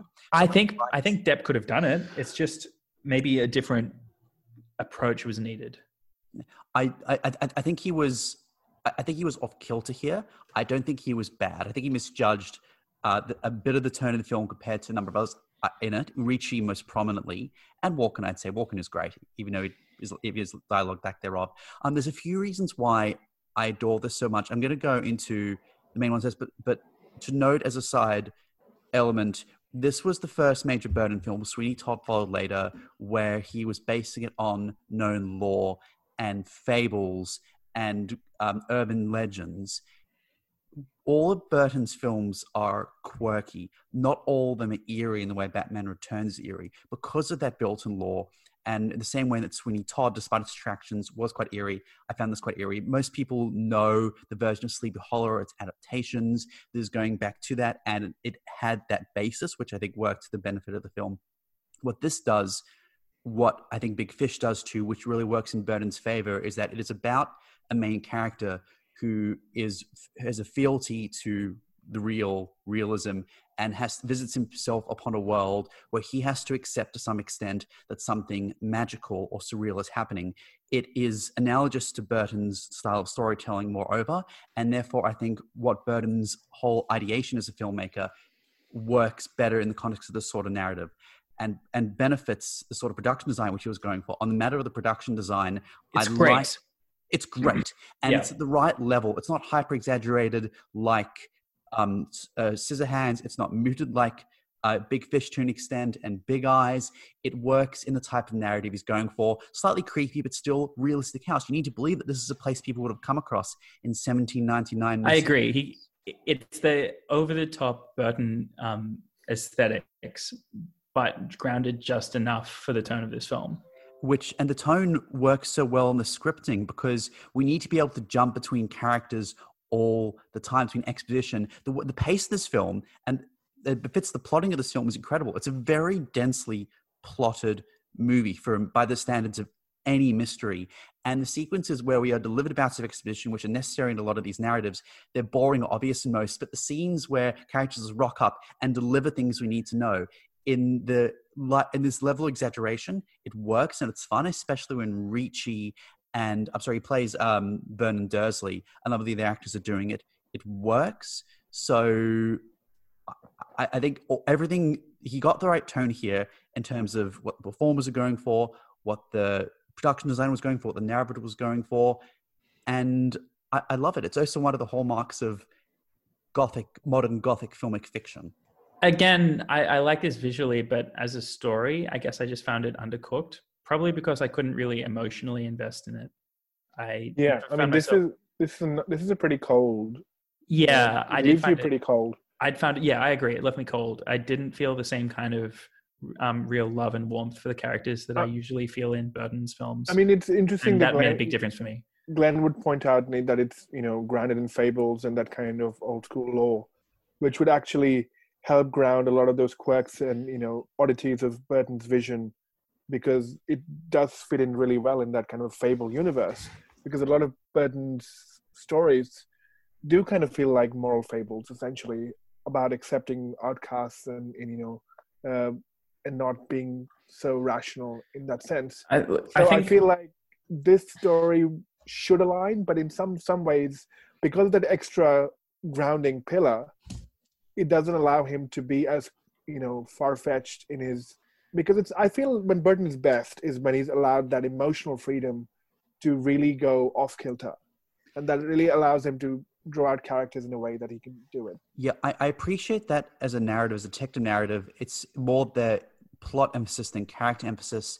The element of the outcast comes in much more prominently in the denouement, but we only get that when we find out what is actually going on. We do get it to some extent when we see the lady in the woods, but I and I, I appreciate that a lot of the, the character development sacrifice plot development. Having said that, I like detective fiction, and this has a lot more character beats going for it than most of it. The detective um, aspect of the film, I think, is decent, but again, I don't think it's plotted intricately enough. It's it's well uh, doled out the information, but for whatever reason, it wasn't intricate enough or um, twisty enough for me to really be drawn in. Yeah, I, I, I agree with Virat's characterization where he said it's cold and it basically leaves you cold. I admire it for the vision and the visuals. Um, but yeah, I don't find it particularly scary or particularly gripping um, or particularly emotionally interesting. I found that was that element of the film was largely carried, in fairness, by Ricci because we knew she cared for her father and some of the other characters in the village. A lot of the other relationships weren't as developed. I agree. I think we did get we did get it to a fair extent from the Casper Van Dien character, but we don't get as much exposure to him. And just as a side note on that, one thing I do appreciate in this more than in most Burton films is that the action scenes and the fight scenes are very good. very good. They're very well choreographed, particularly with the horsemen. There's an amazing physicality to the performer. Um, it's brutal. It's like watching some of the uh, sword fights in Game of Thrones. They're great. They're, yeah, they're, they're really swift decapitations and disembowelings in this uh, are really brutal and it's striking. But going back to what you were saying about Christina Ricci carrying it emotionally, I think she does because she's a great performer and she has that innocent look that uh, Burton's going for in so many of his films. But when it comes time to like, oh, someone you love's just being killed, and her character is it's never even you know really depicting people grieving. Um, that I think that speaks to the coldness that me and Virat see in it that takes away from it. Yeah, I mean, I know that's not what it's going for, but it just makes it adds to the sense of bloodlessness to it. Well, it's a very bloody film, but yeah, I mean, I mean, it's it's almost like there is a degrading, and I think part of it is, I guess, growing up when you're watching it. I think I'm watching it at an older stage in life, but also there's a creeping cynicism that's crept into Burton's style of filmmaking that you can see from Mars Yeah. Attacks that is now also evident here, where he's not as committed to the wide-eyed romanticism of his universe, and you can see that he doesn't treat death with as much sincerity as he would otherwise in his earlier films. I think Where- though, in fairness, part of that is that the coldness is necessary to the construction of the village and the environment. By necessity, we're in a noirish world where people don't care for each other, and that emphasizes the Christina Ricci character, who is kinder and feeds into the emotional payoff in the very final scene of the movie. Um, necessary to this is that this is a world where people don't like each other, and that good people need to rise above. By virtue of that, and by consequence of that, most of the characters aren't empathetic characters. There are very few are, but Burton does focus on them. He gives enormous breadth for Ricci to work, as he does Deborah's Ichabod Crane. I'd say the uh, in the denouement, who we find out to be the villain, in spite of a very Hamish performance, is also quite a sympathetic figure, and I liked that turn. I can't go into details without spoilers, and Yeah. it's, it's a mystery, but I appreciated that. Um, and lastly, um, sorry, go Brett. No, no, no, that's fine. That's fine. Go, go for it. I, I was just going to say on a, a final note for me in this movie, not a lot of films in modern day, a lot of audiences reject ideas of superstition as bogus or whatever. And I liked in a film we talked about, Master and Commander, it had showed a non had a non-judgmental approach to how the 19th century captain Mm. uh, had approached superstition of the waves. Yeah, that was a, that was a really nice aspect of Master and Commander we didn't get into last week. Actually, Yeah. Yeah, this is a film that also deal much more heavily deals in superstition, and we don't see a lot of films that do. Certainly, The Witch did, by Robert Eggers, great movie. I liked that this covered this. Not a lot of Burton films, and not a lot of films are done by a stretch, and that was really good. Yeah, I, I can see why you'd like it, Clem. I mean, not not that you know it now makes A lot of people love this film. It's one of Burton's most popular. Okay, well, it's it's perennially on either Netflix or Stan, so clearly there's a demand for it. yeah, I, I felt like Burton peaked with the the trio, the you know Edward Scissorhands, Batman Returns, me too. uh, and Ed Wood. I think Yeah, that's I, That's me, like- that, that's that's a peak. I agree. Holy Trinity, if there is one. yeah, But the, if, of all the films you'd want to just revisit for a fun night, of any of those, even though Batman Returns, I'd say this. I could put this on. Oh no. no, no, I'd I'd pick if I want to like a fun without using my mind, I'd go Edward Scissorhands. If I want a much a bit more intellectual engagement, I'd pick Ed Wood. And Batman. Batman Returns. Returns. It's Christmas. Returns, Put on Batman Returns. as, as as as a fandom thing though because like i wouldn't want to like watch it with other people who are not as into it Um, just to note, oh, so this came out. This was the first major role for Christina Ricci, not very long after Casper, and Burton knew just how to use it. That was also an eerie film, which dealt with the spirit world, obviously a very different tone. But he brought her over to this, and it was such a great mm. call. She's, she's burton in the 90s just knew how to use his actors so well i mean it's mm. just as that's one of the good things about it like yes as a visual designer but also he knew his actors strengths like you know the right casting and the right look because often so much of his movies rely on communicating a certain kind of look it needs to be innocent or like you need to communicate a certain kind of emotion or feeling and you basically stand in for that feeling throughout the whole film Right. so when the audiences watch you they need to feel that essentially So that is Sleepy Hollow. I, I'd strongly recommend it. The next one we're talking about is not a film I'd strongly recommend, which is Burton's remake of Planet of the Apes in 2001. I also saw this in cinemas. It is starring Marky Mark and Helen Bonham Carter, his then wife, and I have- uh, I Tim haven't Roth. seen this in, in ages, so I'm not going to have much to say. I couldn't be bothered. There, we, there's only so much time yeah yeah are we to are we- prepare for this episode and on God's green earths. Yeah. So I Yeah, uh, we, we uh, watch movies for we. This is not one of the ones any of us Uh, revisited uh, in do we have fairness. Maybe, do you have some thoughts?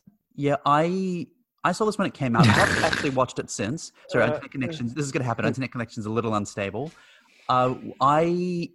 I, I saw I the first my introduction to the world of the Planet of the Apes was the original with Charlton Heston. It's a great movie. It's a great movie because it uses the apes and the situation of the astronaut as an analogy for this then very prominent and still prominent civil rights struggle. This replaces that and forgets all that and just takes the action oriented aspects of it and the pure sci-fi aspects of it. I like sci-fi, but this melds it down to let's smash some let's smash people together. Let's have people fight. One it's it's, It's a dumb big spectacle. it's a dumb remake. I'll I'll say two things in its favor. One is that it knew the audience was very familiar with the famous twist of the Planet of the Apes. It didn't So try to they remake that, but Tried it, to come up with their in- own twist. it tried to go with their own twist and brought it in, brought another twist early in the movie and reestablished that twist from the first movie earlier on too. I appreciated that. It didn't treat us as stupid. Um, But the, now that the twist at the end of this movie is just now what? Because it really, really demands the sequel. And since this didn't succeed critically or commercially enough, and it's just left standing, it's just this big what's it like a, a pre M Night Shyamalan kind of.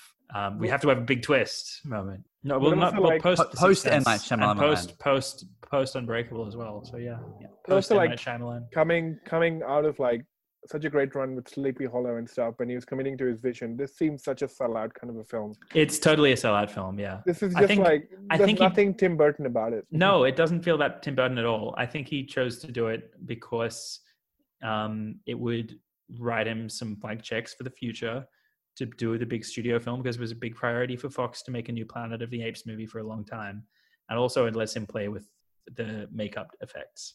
yeah, lets on him that- do some, and world building. Yeah, on that, and something I do give the film credit for, I'm not a really big fan of the latest three Planet of the Apes films, notwithstanding the quality of the tech and Andy Serkis's performance and that of others. But here it's all prosthetics and makeup, and it's good, like in the original movie. It's, and it's better prosthetics and makeup than the original movie. I'm fine with just dressing people up and having them run around. We don't need special effects. It helps us buy into the world, notwithstanding the terrible storytelling in this. I liked that. It's one of the things I liked more than the other Planet of the Apes films. For the rest of it, it's not worth seeing. It's not a good drama. It's not even a good action flick. Got a weird turn from Paul Giamatti. Yeah. Oh yeah, But- but this from is everyone. sideways, everyone though, in so- this film was just Remember, this is the guy who was in like two Big Mama's House movies. He paid his dues He before he got to do did, yeah. Sideways and everything else. It was weird last week seeing him in such a tiny role in the Truman Show. Right, he's one of the tech guys. Yeah, yeah, Yeah. Yeah, it's like seeing Samuel L. Jackson as one of the tech guys in Jurassic Park. right. Wait, What are you- was what are you doing? Yeah, yeah, yeah, What's going on? yeah, yeah. Oh, okay. Pre Pulp Fiction. Free Pulp Fiction, yeah. Um, Wow. does anyone anything else to say about Planet of the Apes? No, God no. Let's move on. No, let's Just move on. quickly. quickly, in the next film, I also saw, I had the great pleasure of seeing in cinemas Big Fish, uh, one of my very favorite Burtons. It is starring Ewan McGregor, Albert Finney. It is about a young man who, on his father's death, and the young man in this future universe, future world is played by Billy Crudup, um, is unearthing details about his father's life, a lot of which is told in flashback. His father in flashback is played by Ewan McGregor. In modern time, it was played by Albert Finney. This is a lovely film, as is the the very underrated musical. Like Sleepy Hollow, it is about a main character who, like the audience, has to question whether they're buying into a world of quote unquote make believe or hyper real. And it's nice. And every scene is built around this. The great encounter earlier on in the forest where he create, meets this alter community. But in order for it to sustain itself, we'll have to make, keep up the illusion and be a part of it. A great metaphor for filmmaking and particularly Burton style of filmmaking. I'm very fond of this film. I always have been. I revisit it every few years or so. And one of the better Ewan McGregor performances too. I really like it. I think it's one of Burton's best. Wow. Uh, I think this is this is good in the sense it at least does something different. For the first time, you get to see a kind of father figure or authority figure. Yes, he's dead, but you know some kind of affection towards them, because Burton just doesn't seem to like his uh, father figures at all. So This is a movie about healing. That Yeah. Apparently, Burton did actually have a very strained relationship with his own father, if, I- I which probably won't surprise you to hear. But I, I'm glad if, if this was like a, a therapeutic kind of film that he made, it's still a very affectionate love letter to his dad or to a dad in general. It's- yeah, It's got a lot of warmth and affection, and it's the least quirky in, in terms of trying to be genuinely affectionate towards a person who's mis. So once again, I think because you know how Burton's characters are misunderstood. Here, the misunderstood Monica is now adopted by the dad, who's usually misunderstood by the son, and he has to then come to terms with understanding his dad a bit better. So in that Which sense, is it's played out in his relationship with film. several others, including the giant. Yeah. So um, still a Burton film, but I think it's uh, uh, the kind of uh, the central conceit, I guess, of who's misunderstood played out a lot better in this film because of this, uh, I guess, central premise. yeah. Look, I like this film. I don't like it as much as everybody else seems to. Um, I'm not sure whether it's just that I the think because we're just talking it about after Planet of the Apes, I suddenly Oh yeah, compared you know, to Planet of the Apes, it's amazing. where, where where it's coming in the discussion kind of loop. Anything to I- base compared to Planet of the Apes. this is this you. This is probably the last. This is probably the last Yes, really the good last. Burton film. yeah, right? yeah, yeah. Would I- we all I agree on agree. that? I don't like agree. anything I like it. Sweeney Todd. I'll get into it later, but I think it's the last really good Burton. I like Corpse Bride, but I like don't- Oh, Corpse sorry, Bride Corpse too. Bride. Corpse Corpse Bride. What I Bride, I was forgetting Corpse- Corpse Bride. That Yeah. I really dig that one. Yeah, Um, but but yeah, and Big, the last Big, Big Eyes feature- is good, but it's the last great Burton film. yeah, I, I think for me, maybe the tone just crosses over a little bit too much into like Forrest Gumpy kind of schmaltz. It's better handled than Oh, yeah, yeah. Gump. Don't get me wrong. Um, There- there's too many platitudes. Like it, it does. Yeah, platitudes is Okay, a good the, way the- of putting the it. The film I- does I stop at a time to deliver its um, message. I'll give you struggling that. to explain Yeah, yeah. Yeah, I was uh, struggling actually to put into words what I don't kind of like about this film. I think maybe it just takes, um, yeah, I don't know. I mean, I'm- the, I'm the being a very formula formula is the not the bad thing about it. It's just that uh, it almost becomes hyper sincere, if there is a word to it. Like you know, it Mm. it takes itself seriously enough where it feels like, oh, you know, here's what it's trying to say, and here's a message. Message. And I think that's okay. And but I, this le- leads to into a more broader criticism of Burton's work. The form doesn't always benefit it. He makes great animations, and sometimes the stories are more befitting animation. We're going to talk about a film, a perfect example of that, just after this. His Roald Dahl adaptation. With Big Fish, I mentioned the musical earlier, which no one has really seen because it only didn't run for very long. But the platitudes of what I was talking about, I agree that's a fair. Sorry, Chris was talking about. I agree that's fair criticism, but that sort of storytelling, that sincerity, works better in big, grandiose Broadway songs, which is why I really like the musical. Having said that, I think there are bits where it gets a little, does get a little smolty. It, it certainly does towards the end, though. I think that's a problem because at that point, the film, we'd born these characters, we'd bought the sincerity. I think part of my issue is that the constant switching between the um, the stories that are being to- recounted and the present day stuff, which entail a big tonal shift towards the you know very sincere look at um, grieving and coming to terms with a strained relationship and and looking for answers versus the really fantastical rump kind of um, journeys along the way. I think kind of derail the momentum of the film. I think they come together really nicely at the end. Yeah. Um, I Very think the. I think the ending is beautiful, but and very the- well foreshadowed. yeah, but I, I think I just, in general, don't buy into the present day material as much as I do the fantastical stuff. Oh, I prefer the fantastical elements of it too. In fairness, yes. Yeah, I, I think the the act the, the also maybe Burton feels a little bit out of his, his element directing that material as well, like handling the actors and handling the tone. Um, on the element on the matter of the fantastical stuff, uh, one of my favorite scenes in in this film is the sequence where there are all the daisies in the field, and that is an example of Mhm. Burton's exaggerated imagery, but working in a very practical environment. It worked there. It worked in the scene with the fortune teller. Um, it worked to some extent in uh, the scenes with the larger man. But that was one of the finest moments in it. It's one of Burton's best standalone images. Ewan McGregor standing out in the daisy field. Yeah, the imagery is great. Yeah. Um, so I, I, I, I, I would recommend this. Oh yeah, yeah. I'm not saying that this is a Oh, bad I- film. I like it too. It's just that after that great run, this is definitely a letdown. I mean, I'm discounting Planet of the Apes as like a hiccup. I kind of have blocked it from my memory. I prefer like- this one to Sleepy Hollow. I think um, the emotionalism of yeah. this plays greater to Yeah. Burton's strengths. Yeah, yeah. But it's just I kind of feel like now that I look back and there's such a long break after Corpse Bride for a great Burton film. Mm. This kind of does feel like one of the last hurrahs, and it's you know so there's more nostalgia because of that And, and this being able to independently see this as a good thematically, this one's really leaning into his strengths, though. You know, because film. it's yeah, oh, about totally. imagination, and it, it's about I it's mean, about Burton wonder and the innocence, right? Pan. He's, yeah, he's the one who never grew up. He's probably and he lived Yeah. his life like that. He he dresses up like that. He's a he's he's just you know it's he's not a different person. Like when you see him on red carpets and stuff, he is like that. So Actually, on, it on that, is- on- with, with Burton on red on the red carpet, everywhere else, Burton very clearly in each of his films, Edward Scissorhands is uh, far from, from exception. Um, Corpse, uh, Corpse Bride, Sleepy Hollow. He is very much emulating himself in a main figure. He's not doing that in Big Fish, and it's one of the first really prominent films where, and really good films where he doesn't. No, that, that's true. Uh, Perhaps because it's a novel that's a adaptation, very- but yeah, good that doesn't seem to be the stand-in. I- I am the I am the Tim Burton figure. Like we do have this wide-eyed, innocent, discovering the world and doing things his own way and reshaping. It's it's a much more of a pro-social. Like he's much less of an outcast. He's an outcast only because he's so gregarious and sociable, Hmm. and uh, which, which, brilliant, which, essentially. which is which is also like in the Burton world would be of course an outcast because he's so social and so gregarious. I do like how he plays with all these different genres.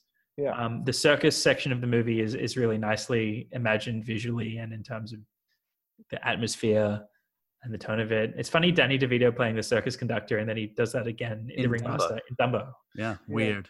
I, s- Yeah. had- I actually had that in my notes. I'm like, oh, this is this is odd. Yeah, Yeah, I, I never saw. Dumbo beyond seeing the trailer, but I remember watching the trailer and being like, "Hang on, is this just Big Fish too?" You know, If oh, only I'd, I would rather. Like, I I haven't seen Dumbo, but I no, would God, rather. no, see I, I haven't, I haven't either. or spin-off. No, So uh, that is the last, the last great Burton film. uh, that is so the Big Fish. Yeah. Yeah. Next one. So Charlie and the Chocolate Factory. The one thing I'll give this film is that it called it Charlie and the Chocolate Factory, and not Willy Wonka and the Chocolate Factory. They had to distinguish themselves from uh, the Gene Wilder film. but actually calling it after the name of the title of the book. I'm not a big fan of the Gene Wilder film or most adaptations. This is a lot worse. It came out in what was it, 05, 06, 2005. 2005. There, Johnny Depp, the fifth collaboration, is playing Willy Wonka.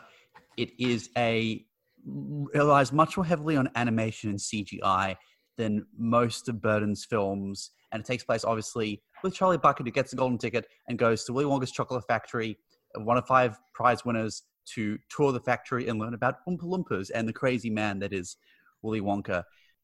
I don't like Dahl's one of my very favorite authors. I there are very few good adaptations. The only good live ones by my reading are The Witches and Danny's the Champion of the World, the latter of which has a very different tone.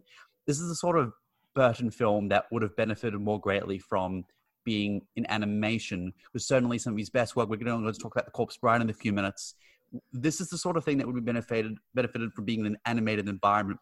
Burton relies too heavily on what he cannot conjure by using from using simply actors, and it is overly distracting. He wants to build a sense of scale in this world, but he can't when it's just individuals against what is so obviously a green screen throughout. The and I, while I don't like the original film, the rendering of the Oompa Loompas of Willy Wonka is not as good and more of a Depp. It's one of his weakest performances. He is so winking at the camera. It required the Michael a Jackson self-serious role to turn, and it wasn't. And this was a bad movie. I think it's okay. Um, I I think it's very it the Burton auteurist part of it, you know, really comes in towards the end as we go into the Yeah. um the sad Michael Jackson I have no childhood Willy Wonka stuff. Um, I, I think the, the best part of the movie was the relationship between Charlie and his grandfather. th- I thought that was actually really nicely and, handled here. and, and and you Probably know, better than the original film. oh, way way better. Way better, yeah. I I think because the grandfather at least felt like he had something to do, and he actually is a moral center of the entire film, and he's he's generally a kind-hearted figure. I think it's it's uh, to Burton's credit how he's able to conjure up uh, adults uh, who are kind-hearted in that sense, where you know it's it's it's a childlike thing where if someone is that old and that young, they kind of feel like they have the same kind of innocence. You know, where the grandfather and, and the the child, The they child have a similar innocence to each other. and the grandfather had more charisma in the original film than the actor who portrayed him in the 2005 film. I agree there was a chemistry between them, but I think that didn't exist um, to the negative consequence of the original 71 film, as lousy in most respects as it is. I think yeah, it's the Willy Wonka aspects and the, and uh, and the and the Johnny Depp characterization that really pulls the film down. And and yes, and the songs aren't that great either. Yeah, be that's true. The, Bad. the, so it's it's. int- I wonder if uh, Elfman just put a lot more effort into the songs he would have been writing at a similar time period for Corpse Bride. Um, It but was all yeah, the same guy playing all the Oompa Loompas, which was it was. uh, bad weird, not good weird. It's another film that primarily exists for Tim Burton to have fun with production design. Um, I, But but it, it it does become a bit mechanical though. Like the production is. design in this one is not as inventive and evocative as in other Burton films. So this is I agree. definitely the gradual decline, even in the production design quality and the imagination aspect as well. Um, I think as it goes on, it loses steam. I think when it starts out, there's a decent amount of wonder to it, but um, I do agree it feels overly mechanical. Especially when the scenes where the factory is closed and it's first opened, you do get the sense of wonder and like Yeah, you know you get the sense of childlike amazement of seeing something for the first time yeah. gates are opened. The, that that bits are really well done. But when we actually enter inside the factory, it does become there's a slasher movie aspect to this story, right? Where you're, you're waiting to see how everyone gets picked off. Um, but there should be fun in the rhythm of anticipating how the, the next Yeah. child is going to be wiped out, out of the running. Bloom But in this, it just be sort of found. becomes boring. Augustus Bloom will But be the, found. the thing Anyway. with that is, it should be eerie if it's going to be a slasher type movie. But Burton falls in the trap here. He does it with Alice in Wonderland too, where he's being quirky without being interesting or eerie or necessarily creepy. Um, with there's a scene in the the Chocolate Factory which is clearly drawing on Alice in Wonderland, where he goes into this tiny door and he just uses it to unlock a bigger door, which when Carroll deployed that sort of imagery, it had consequence and meaning behind it. With Burton, it's just look, this sounds and on paper like it will be interesting, but it's not in practice. The entire film plays out with little tidbits like that. Um, he's and he's exhausted a lot of um, the the interest that which it, we- when we have we don't we don't jokes such jokes recurring within the first even 20 minutes of the movie it's yeah, I mean, feels and, dull and for then me. the whole you know each each child and their parent kind of relationship is also kind of very tired tropes with the helicopter mom and Violet, and then Gus's Bloom and his. Gloop. And it's Gloop. everything is. The great big greedy nincompoop. Uh, true. And look, all the kids, Mike TV, Violet And- and Beauregard, none- Veruca none of Salt, the were all wordplay better in the- the original movie. So was Charlie. All the, the kids were just more larger and lively in the original, by far. Yeah, this this had a, a meanness to it, which It did, actually, yeah. uh, which was felt really weird for actually uh, a film when you're adapting Roald Dahl. It does- This is a it's a mean. Well, the, the meanness was more pronounced in this one than the original. Oh, but like, I, I, I call it this the slasher movie aspect. Yeah, but even when the kids were picked off, even though yes, that is the premise, it wasn't done either in the book or the original in a way that felt degrading. But in this film, it felt like each child was physically and mentally abused and humiliated in the way that they were picked off. It was deliberate to that extent, which felt I don't know, it didn't sit right with me. By this weird Michael Jackson figure. Oh It's a god. weird movie for sure. I, I just miss, n- as not- much as I didn't like the original, I miss uh, Wilder's characterization of rolling down the river. River, the suspense is terrible. I hope it will last. Line, the famous meme that's come from Wilder's performance of him looking condescendingly at someone. There's Good a day, sir. caught on. Oh, tell me more. Yeah, yeah. That's that. Thank, thanks for it. Um, Oh, that right? Yeah, yeah, yeah. ex- ex- that, that, that- yeah, it's exactly it. And also the no stop, no, don't go, please, don't leave, or whatever. Yeah. Yeah. And oh, also practical effects. The, the glass elevator coming out, it wasn't entirely practical effects, but it didn't rely on such. Look, to be fair, there's a lot of CG in here, but there's also a lot of miniatures and really good sets and production design elements. yeah, I agree. It's not. It's not The just like it's the back of the. The But- chocolate river looks fake. Yeah. You, you can make a real chocolate river, guys. Come on.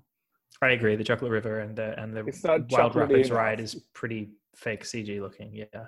Yeah. But but I, I get it, and I think this is we got to acknowledge at this point in time, we're also transitioning in how the movie production business, the production design business, is moving towards more mechanical aspects. And Burton was clearly struggling because he's he's more. He's an old school guy. He's an old-fashioned old school guy with hand drawing, and you know that that's his loves old fashioned. He he comes from the world of animation, um, and he loves old school special effects. That's his bread and butter. So I mean, and you can see that, and you can see in subsequent Burton films that it Corpse Bride being a distinct, you know, I think uh, disparate example in that sense. It doesn't, which bucks the trend, but in every other film, Burton film, which relies a lot on production design that comes afterwards, it does feel a lot less lively, even though it's on a bigger scale than a lot of his earlier films. It lacks the vigor and liveliness of his imaginative world building. Um, to I, I think the main problem with this was he tr- with the camera work more than this the produ- the production and the scenery, a la Edward Scissorhands. He tried to create a sense of grandeur, and it just didn't work because it made the people seem, especially in the larger rooms he tried to create, so irrelevant compared to the people sitting on the standing on the street in Edward Scissorhands who were so well constituted and looked great in comparison to their environment. Whereas here, they look like they're very much out of place. Um, finally, for me, on the matter of Depp, he was good in, as I mentioned earlier, in Edward Scissorhands because it required, aside the absurdity that was going on, it required an emotional performance to anchor it, like Wilder had, like most leads in a Dahl adaptation have. And here he's just, I'm weird, and he doubles down with it with the Mad Hatter. I'm so Look, quirky. I'm weird. I'm creepy. I'm Willy Wonka. Of course, I'm playing Willy Wonka. Can't wait to see me, Johnny Depp, playing Willy Wonka? Come give me money. And- After Pirates of the Caribbean, he entered into a period where he coasted on "I'm so quirky," and this film it really epitomizes the entry into that era era of Depp. which he hasn't left. He's still just not putting in a lot of effort and is laissez-faire with regards to his performances, whether it be Grindelwald or Murder on the Orient Express. He was Much- bad in um in Harry Potter and the Fantastic Whatevers, and also yeah, and the Orient Colin Express. He was bad. I mean, know. the, the problem. Firstly, I, I don't, I don't know why we're having the Fantastic Beast movies because they're completely irrelevant and they're just bad in general. But anyway, Money, money, money. money. So that was but Charlie they the didn't make any, they didn't make any money, did they? Like they, They they did it first, um, but now no one. I think the series. I don't think we're ever going to see the third film. I think um, there was meant to I, it, they were meant to come out every two years, and there were going to be five of them. They delayed uh, the third one because there was such a poor reception to the second Fantastic Beast. So the idea is, okay, Apparently we'll spend more time. Yeah, we'll spend more time to cook up the script this time around instead of do- doing it strictly based on the this production schedule. They must be out every two years. But now that COVID nineteen means that the delay that's been made is going to be even longer, um, and there's no goodwill, I think they're just going to cut at their losses, and we're never going to see the conclusion of that series. Yeah, that's that's sad because you know there was potential in there because they were trying to tell a proper story. But yeah, I, I didn't really rate the first one very highly. The reviews for the I agree. were so terrible. I couldn't be bothered. Um, they wasted Eddie Redmayne, a very talented actor, including a number of the other stars in that.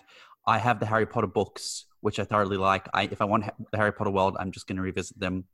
Um, so I have that, and I don't need Fantastic Beasts nor any of the other movies. That's Charlie and the Chocolate Factory. Corpse Bride is the next one, an animation. He returns to animation. This is one of his better ones, and I know we talked about Big Fish. is- Definitely one of the best Burton films. I really like this movie. It is about a corpse, the titular corpse bride, and the underworld, which she and a Tim Burton esque animation who drops into it, which is also a template for him in many other films, inhabits, and the uh, relationships between the various figures. I watched this when it came out. I've seen clips of it. I actually I haven't watched it properly in full since it came out It's a long time. That's 15 years. it's a long time. I need to revisit. I should have revisited for this. I really, I don't have too much to say. I just, I really enjoyed it. It's a great, it's great it, musical it, scenes. It is. Um, it is. like well, no, sorry, Chris, you were saying. No, no, I'll, I'll I'm gonna let you finish. well, I mean, it's just funny how Burton is taking, you know, the undead or the dead essentially, and they are the most lively people. This is such a Burton idea, Take It's the such a dead Tim Burton film. and and make them transform them into the most liveliest people. With Skeleton you know- dancing. Yeah. yeah, but also the fact that they have unfulfilled desires, which is true. Like if you're you're dead and you've passed on, there are Mm. things that you want to fulfill that you never got a chance to fulfill. It's an idea that actually, like you know, has legs if you think about it in terms of like. Unlike a lot of the characters do. in this movie. That's a good one. I like that. But anyway, Uh, Chris, keep saying. I mean, it's it's a very short film as being stop motion leads it to because it takes so long to create a minute of stop motion animation. But it's uh, you know that that means that there's a, a certain level of depth that's going to be lacking. So, but it's always propulsive with the narrative, um, you know, by necessity probably, and it gives you enough with the characters to connect with them. I think it's a really lovely film. I really like how um, it in some ways it has a kind of classic rom-com concept where there's the the person that the Johnny Depp character Victor is going to be married to, and then there's the romantic rival.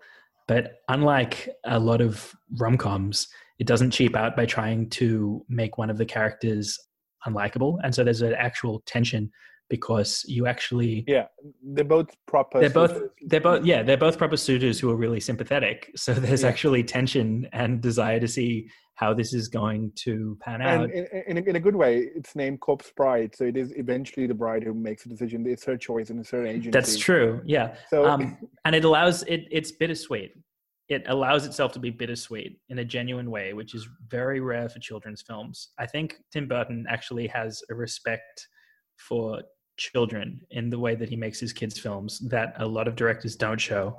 Um, and I think they're- Burton, Burton gets kids in a way a lot of directors even yeah even charlie and the chocolate factory though i don't think it, it works that well i think has a lot of respect for children's I- I- intelligence compared to a lot of Yeah, I mean, chil- it's, big children's movies. In fact, I think the Bobs were mostly in Charlie and the Chocolate Factory, mostly directed at the parents.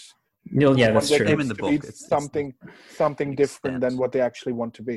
So it's Um, actually, yeah, but yeah I, I love how this is allowed to have layers of depth. Um, i love how much fun burton is having visualizing this world of the undead.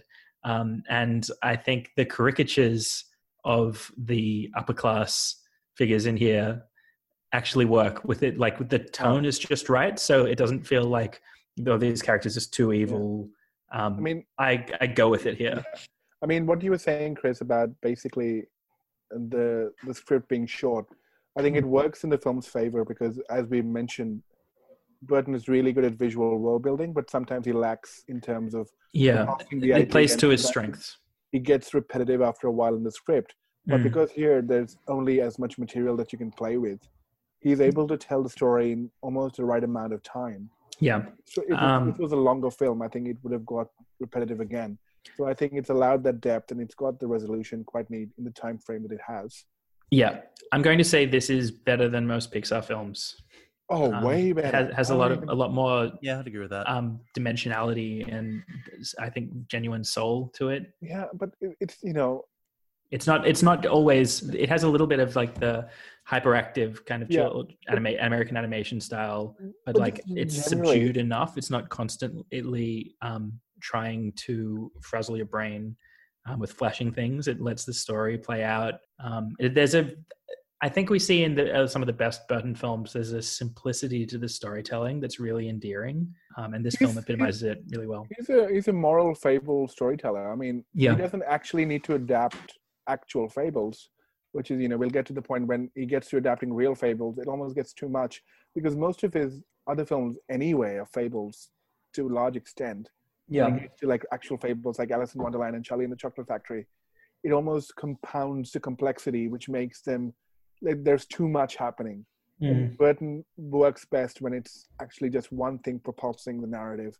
And the best thing about Corpse Bride, actually, from a larger perspective, like you're talking about it being more complex than other Pixar films, Mm. is that this film, I mean, it's talking about death Yeah. and you know, the undead, and basically how scary death is for kids, and really talking about death in a manner where kids can understand it and accept it, and working out a resolution where they can come to terms with it and move on, and really Mm.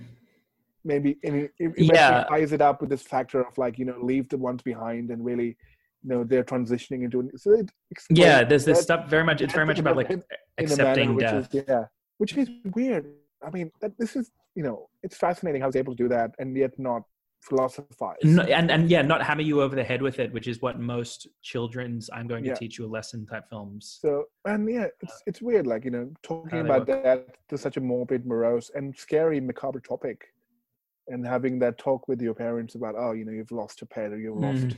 someone close to you but you can just play them corpse bride and it's almost doing the same thing in a lot more fun way this is a fun film Yeah, which is one thing i think burton doesn't get enough credit for he's able to make macabre like lonely and just weird things relatable yeah. and just you know they they seem like every No, that's one of his great strengths, I would say. Actually, Yeah. So that is Corpse Bride, and the next film he made is also a musical. Mm, Well, yes, yes. I had the great pleasure of Yeah. seeing a run of this on Fleet Street on the West End. And then, and it is Sweeney Todd, the Demon Barber of Fleet Street, like Sleepy Hollow, based on one of the great urban legends. It is about a barber played not not Edward Scissorhands, uh, played by. It's a little weird seeing this in this, uh, seeing that that analogy between the two. Played by Johnny Depp, who is wrongly imprisoned, escapes, and comes back to London after 16 years as he sings and repeatedly reminds us to wreak vengeance on he who wrongly sent him away, and to his, un- to his understanding, had uh, his mind set on his then wife and infant child. It also stars Alan Rickman, a film, an actor we've actually never spoken about on the show, who's great. Yeah, Oh, he was, yeah. he was great in this, and he's always he was always great. Yeah, he was always great i mean yeah I Uh, we should we should fight about love actually one day glenn do we. oh, Oh, so we need to talk about Love Actually. It's it's just fine. It's okay then we definitely have to fight about movies. it okay okay cool cool cool so this I rewatched Joel Schumacher's Phantom of the Opera this weekend, and it reminded me very much of this film, an adaptation of a very popular musical where the performers weren't nearly as good as those on the West End or generally in the theater. However, the direction and production design and being Making it a film. context film made lent it a sense of realism and eeriness, which was lacking from a lot of the productions. this is a very CG reliant version of Sweeney Todd, following on from Charlie and the Chocolate Factory. Right? There's a lot of big city fly throughs, and like the um by the sea sequence is all very very fake digital looking. Um, but there, there's also some great sets and real production design Yeah. here. But I'm I'm confused as to why he decided to go so strongly with CG. I think a lot of once directors open that doorway, when um, you see it with a lot of filmmakers who spent ages working with practical effects, it's just oh, all those limitations are gone, and they go a little bit mad with the power. I think yeah, I think that it's unnecessary in the context Yeah. of this film to have these huge city fly-throughs, which are a bit of a cliche of our CGI era.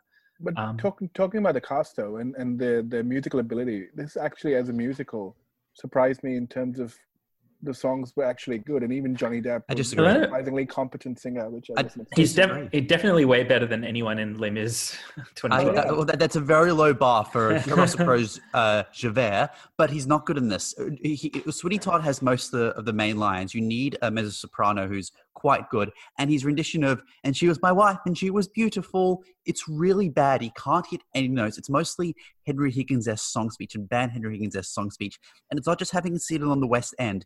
The most of the main performers in this film are not professional singers, but Burton lets them sing, lets them do the thing because obviously he's very fond of them, and they are very good actors. But Helena Bonham Carter is not bad. not ideal. Helena Bonham Carter is not bad.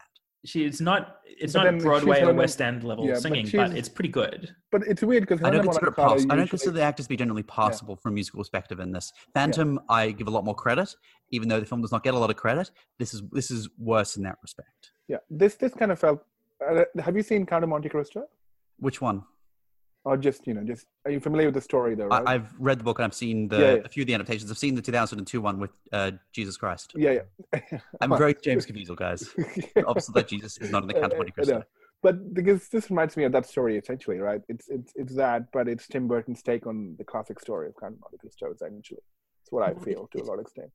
But it's it's more than being Tim Burton take. This works because the lore of Sweeney Todd is so well known in London and even around the world a bit, and he's drawing on that. So there's an eeriness to the story which Sleepy Hollow had, and which his best ones have, and that was good. It also had the hilarious shaving scenes, which weren't helped by the casting of Sacha Baron Cohen. I don't think he was a little over the top for this. Sacha Baron Cohen is super over the top, but it's I thought it was funny, especially because you know we have to reveal that Pirelli is is an act, so the fact that it's over the top is fine. Um, Yeah. I yeah, I, I was fine with that. It's so brutal, right? Like Oh yeah, we, we you know being a, a film you can have some incredible throat slashing special effects but um, what struck me i hadn't seen this since it came out in the theaters watching it again it struck me how every single time he slashes the throat and pushes people down the chair every single time we have to get the cut to the head crushing against the, the hard floor below when they drop down just boom okay. yeah. Um, the, the brutality is really underlined Yeah, but but he also kind of that plays with the musical elements as well. Like it's perfectly timed, but like yeah bam, and then boom, doosh. That's the big like. No, know, I'm, I'm, I'm gonna I'm gonna have to diverge. It's it's funny and it, the musical cues are great, but and maybe I was spoiled because I saw it on the West End. But the cues, the equivalent cues, in them dropping a much better handled on stage. And what was lacking in the film, also by consequence of being a film, was the setup you could have in what is a relatively static 2D environment. The hilarious visual humor of Sweeney Todd throwing everyone in the oven. It was great in Right. stage environment, and you can't recreate it in film. Burton in film it's just kind of it's morbid Not nearly as good, and it didn't work, especially when his last use of the oven towards it's not it's not funny in the film was that funny on stage It was hilarious and intendedly Okay. so. yeah On- on- in a, in a movie. right on, in the film it's actually quite dark and like the film like the film is coming to this tragic somber kind of conclusion um but but even then, I think I don't know whether that's just Burton, where he sees a lot of the macabre in even funny situations, and he's able to and vice versa change the turn. Yeah, it's just yeah, it's tonally just a bit different, I guess. um i think i think it's i mean it's engaging and it is as you say funny but i feel like it's a little bit too studied like i don't am really am, get caught up in this emotionally Yep, I, like it's the same problem that I have with Sleepy Hollow as well, right? I feel like whenever Burton is utilizing the you know the the customs and the law, and like when he's relying on existing material, which he has to closely follow to retell a tale, it constricts him to tell the really emotional story. Because I think the best Burton films are the ones we he can be freewheeling, and the real emotional core comes out when He's a bit of a loose storyteller. yeah, at but heart. it's, it's it's a loose cannon kind of a thing. When he has Even like just talking about Corpse Bride, that's like that's a film that is quite loose with the storytelling. oh yeah, yeah, I, I don't I don't think we can blame Burton in this regard. I think it comes actually down to Depp. I never bought Depp as the barber who was sent to poor barber who was sent away for 16 years and then came back harried, having lost everything. It requires, as Virat said earlier, an Edmond Dantes type perform, perform, uh, performance. Caviezel did it very well, having we saw him after 13 years in the Chateau d'If. Um, most adaptations of Count of Monte Cristo Manager quite well. Here it's just I'm Depp. I've just come out of the makeup chair. I look pretty good, and now I'm come back to England with most of my swagger still in tow. I don't put it on Burton. I put it more on the main performer here. but uh, I think this was after Pirates, right? Yes. this Oh was- yeah, Paris was Four 2003. Yeah. after 2000 Yeah, uh, he's clearly he's clearly doing a rendition of like Jack Sparrow. He's, He couldn't stop doing Jack Sparrow since Pirates, and especially since the Pirates sequels. It's it's so obvious, especially He's with the, kind of doing- the swagger and the kind of like you know I've got everything under control. Savvy, yeah. uh, in the He's wink of doing the camera, everything is winky. Jack. Sparrow variations in Alice in Wonderland and Dark Shadows as well, which we'll it's, get into. It's just next yeah, year. it's yeah, Yeah. it's I don't know. That's the biggest curse, I guess, with Johnny Depp. It's like yes, you know, it gave him the biggest hit of his career, but I guess as an actor, it was the biggest curse for him because it just stopped. The biggest hit. Wait, so Burton gave Depp the biggest hit of his career. Pirates, pirates. Well, I guess in some sense, yeah, the Pirates films have been But it's not- successful financially for him, right? Oh yeah, yeah, they, they- yeah. right, yeah. yeah. So that is Sweeney Todd, the Demon Barber of Fleet Street. Street. I was I was mimicking the melody. Yes, uh, it's it's yeah. Uh, the musical is much better than the film in my view. I'm sure Uh, everyone remembers that. Everyone. Yeah, Yeah, it's a very popular musical. It's staged a lot. The next film, which is also based on a very popular story, is Alice in Wonderland, which, believe it or not, at one point was the ninth most successful film in the history of the world. The 3D Wow. craze was at its peak, and this film followed hot on the heels of Avatar as the next IMAX 3D release. It stars a then very unknown Mia Wasikowska from Australia, and it is an adaptation of Not Lewis the film Australia, the continent Yes, Australia. very important distinction for those playing at home. And it is based on the Lewis Carroll novel, but it is not the Lewis Carroll novel itself. She comes back to Wonderland 10 years after the It's like a return to Oz type version of Alice in Wonderland Yeah, I reread the book this weekend. Instead of watching the film. Yeah, yeah, I did. Of course. Because the book is a lot better than the movie and it's, it's much much better use of time. I don't like this film at all. It's an it's the perfect example of Depp being weird for weird's sake, but not playing into the great lore of Lewis Carroll and the meanings and the machinations behind this brilliant mathematician and what he wrote into this children's narrative. The animation, it seems to be out of scale at times. Again, to be quirky. There's no reason to have one person's head smaller than another. There's weird odds and ends that Burton adds in that weren't in the original novel, just so he can be quirky but have no actual meaning. He he lacks the um he he, he the, the line between what is interesting because it is has a built-in understanding of the material is gone and it's just oh this is quirky. Let's just throw this at you and you'll love it because this is tim burton and johnny depp. And you know lewis carroll. It's a known entity. And you saw the disney movie so you're going to like this and pay us money. Yeah. and we did but we probably shouldn't because it wasn't that good. I mean, look, the problem is Burton actually doesn't need quirky material to play with. In fact, I think that goes to his detriment. Uh, when Burton is best, he actually takes it's his own world building that he's that is quirky that he makes relatable. When the material itself is quirky, it just becomes too much because he's adding his own twist to something that's already quirky. Like you know, it's already zany, and he can't do a straight out sticking to the script kind of thing. He has to add something of his own, and adding something for its sake just becomes unnecessary. So he doesn't really have a different take on Alice in Wonderland. I agree with um, Glenn that this one's basically insufferable with some of the antics of Johnny Depp and the, Yeah. the grotesque kind of characters. It's just it's just too much, and it the it's uh, really represents Burton going to basically completely digital toolbox. Um, that it's really lacks the grounding that his worlds have before when they use real beautiful production design. Um, this thing just feels so slickly fake. Um, the Mad Hatter performance is so annoying. Oh, Yeah, to, to be clear, God, this it's should sad. have been sad. Disney proved it. This is fine and would have been better in Burton, Burton's hands too. As an animation, he's perfectly competent with animation. You should have just done it. Brought your voice actors in.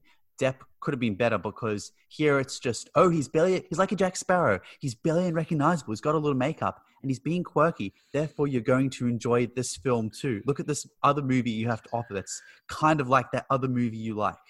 Yeah. Ah, and it's coasting on seven, or up to that point, five other successful, if not always good, Johnny Depp, Tim Burton turns. Like they're together.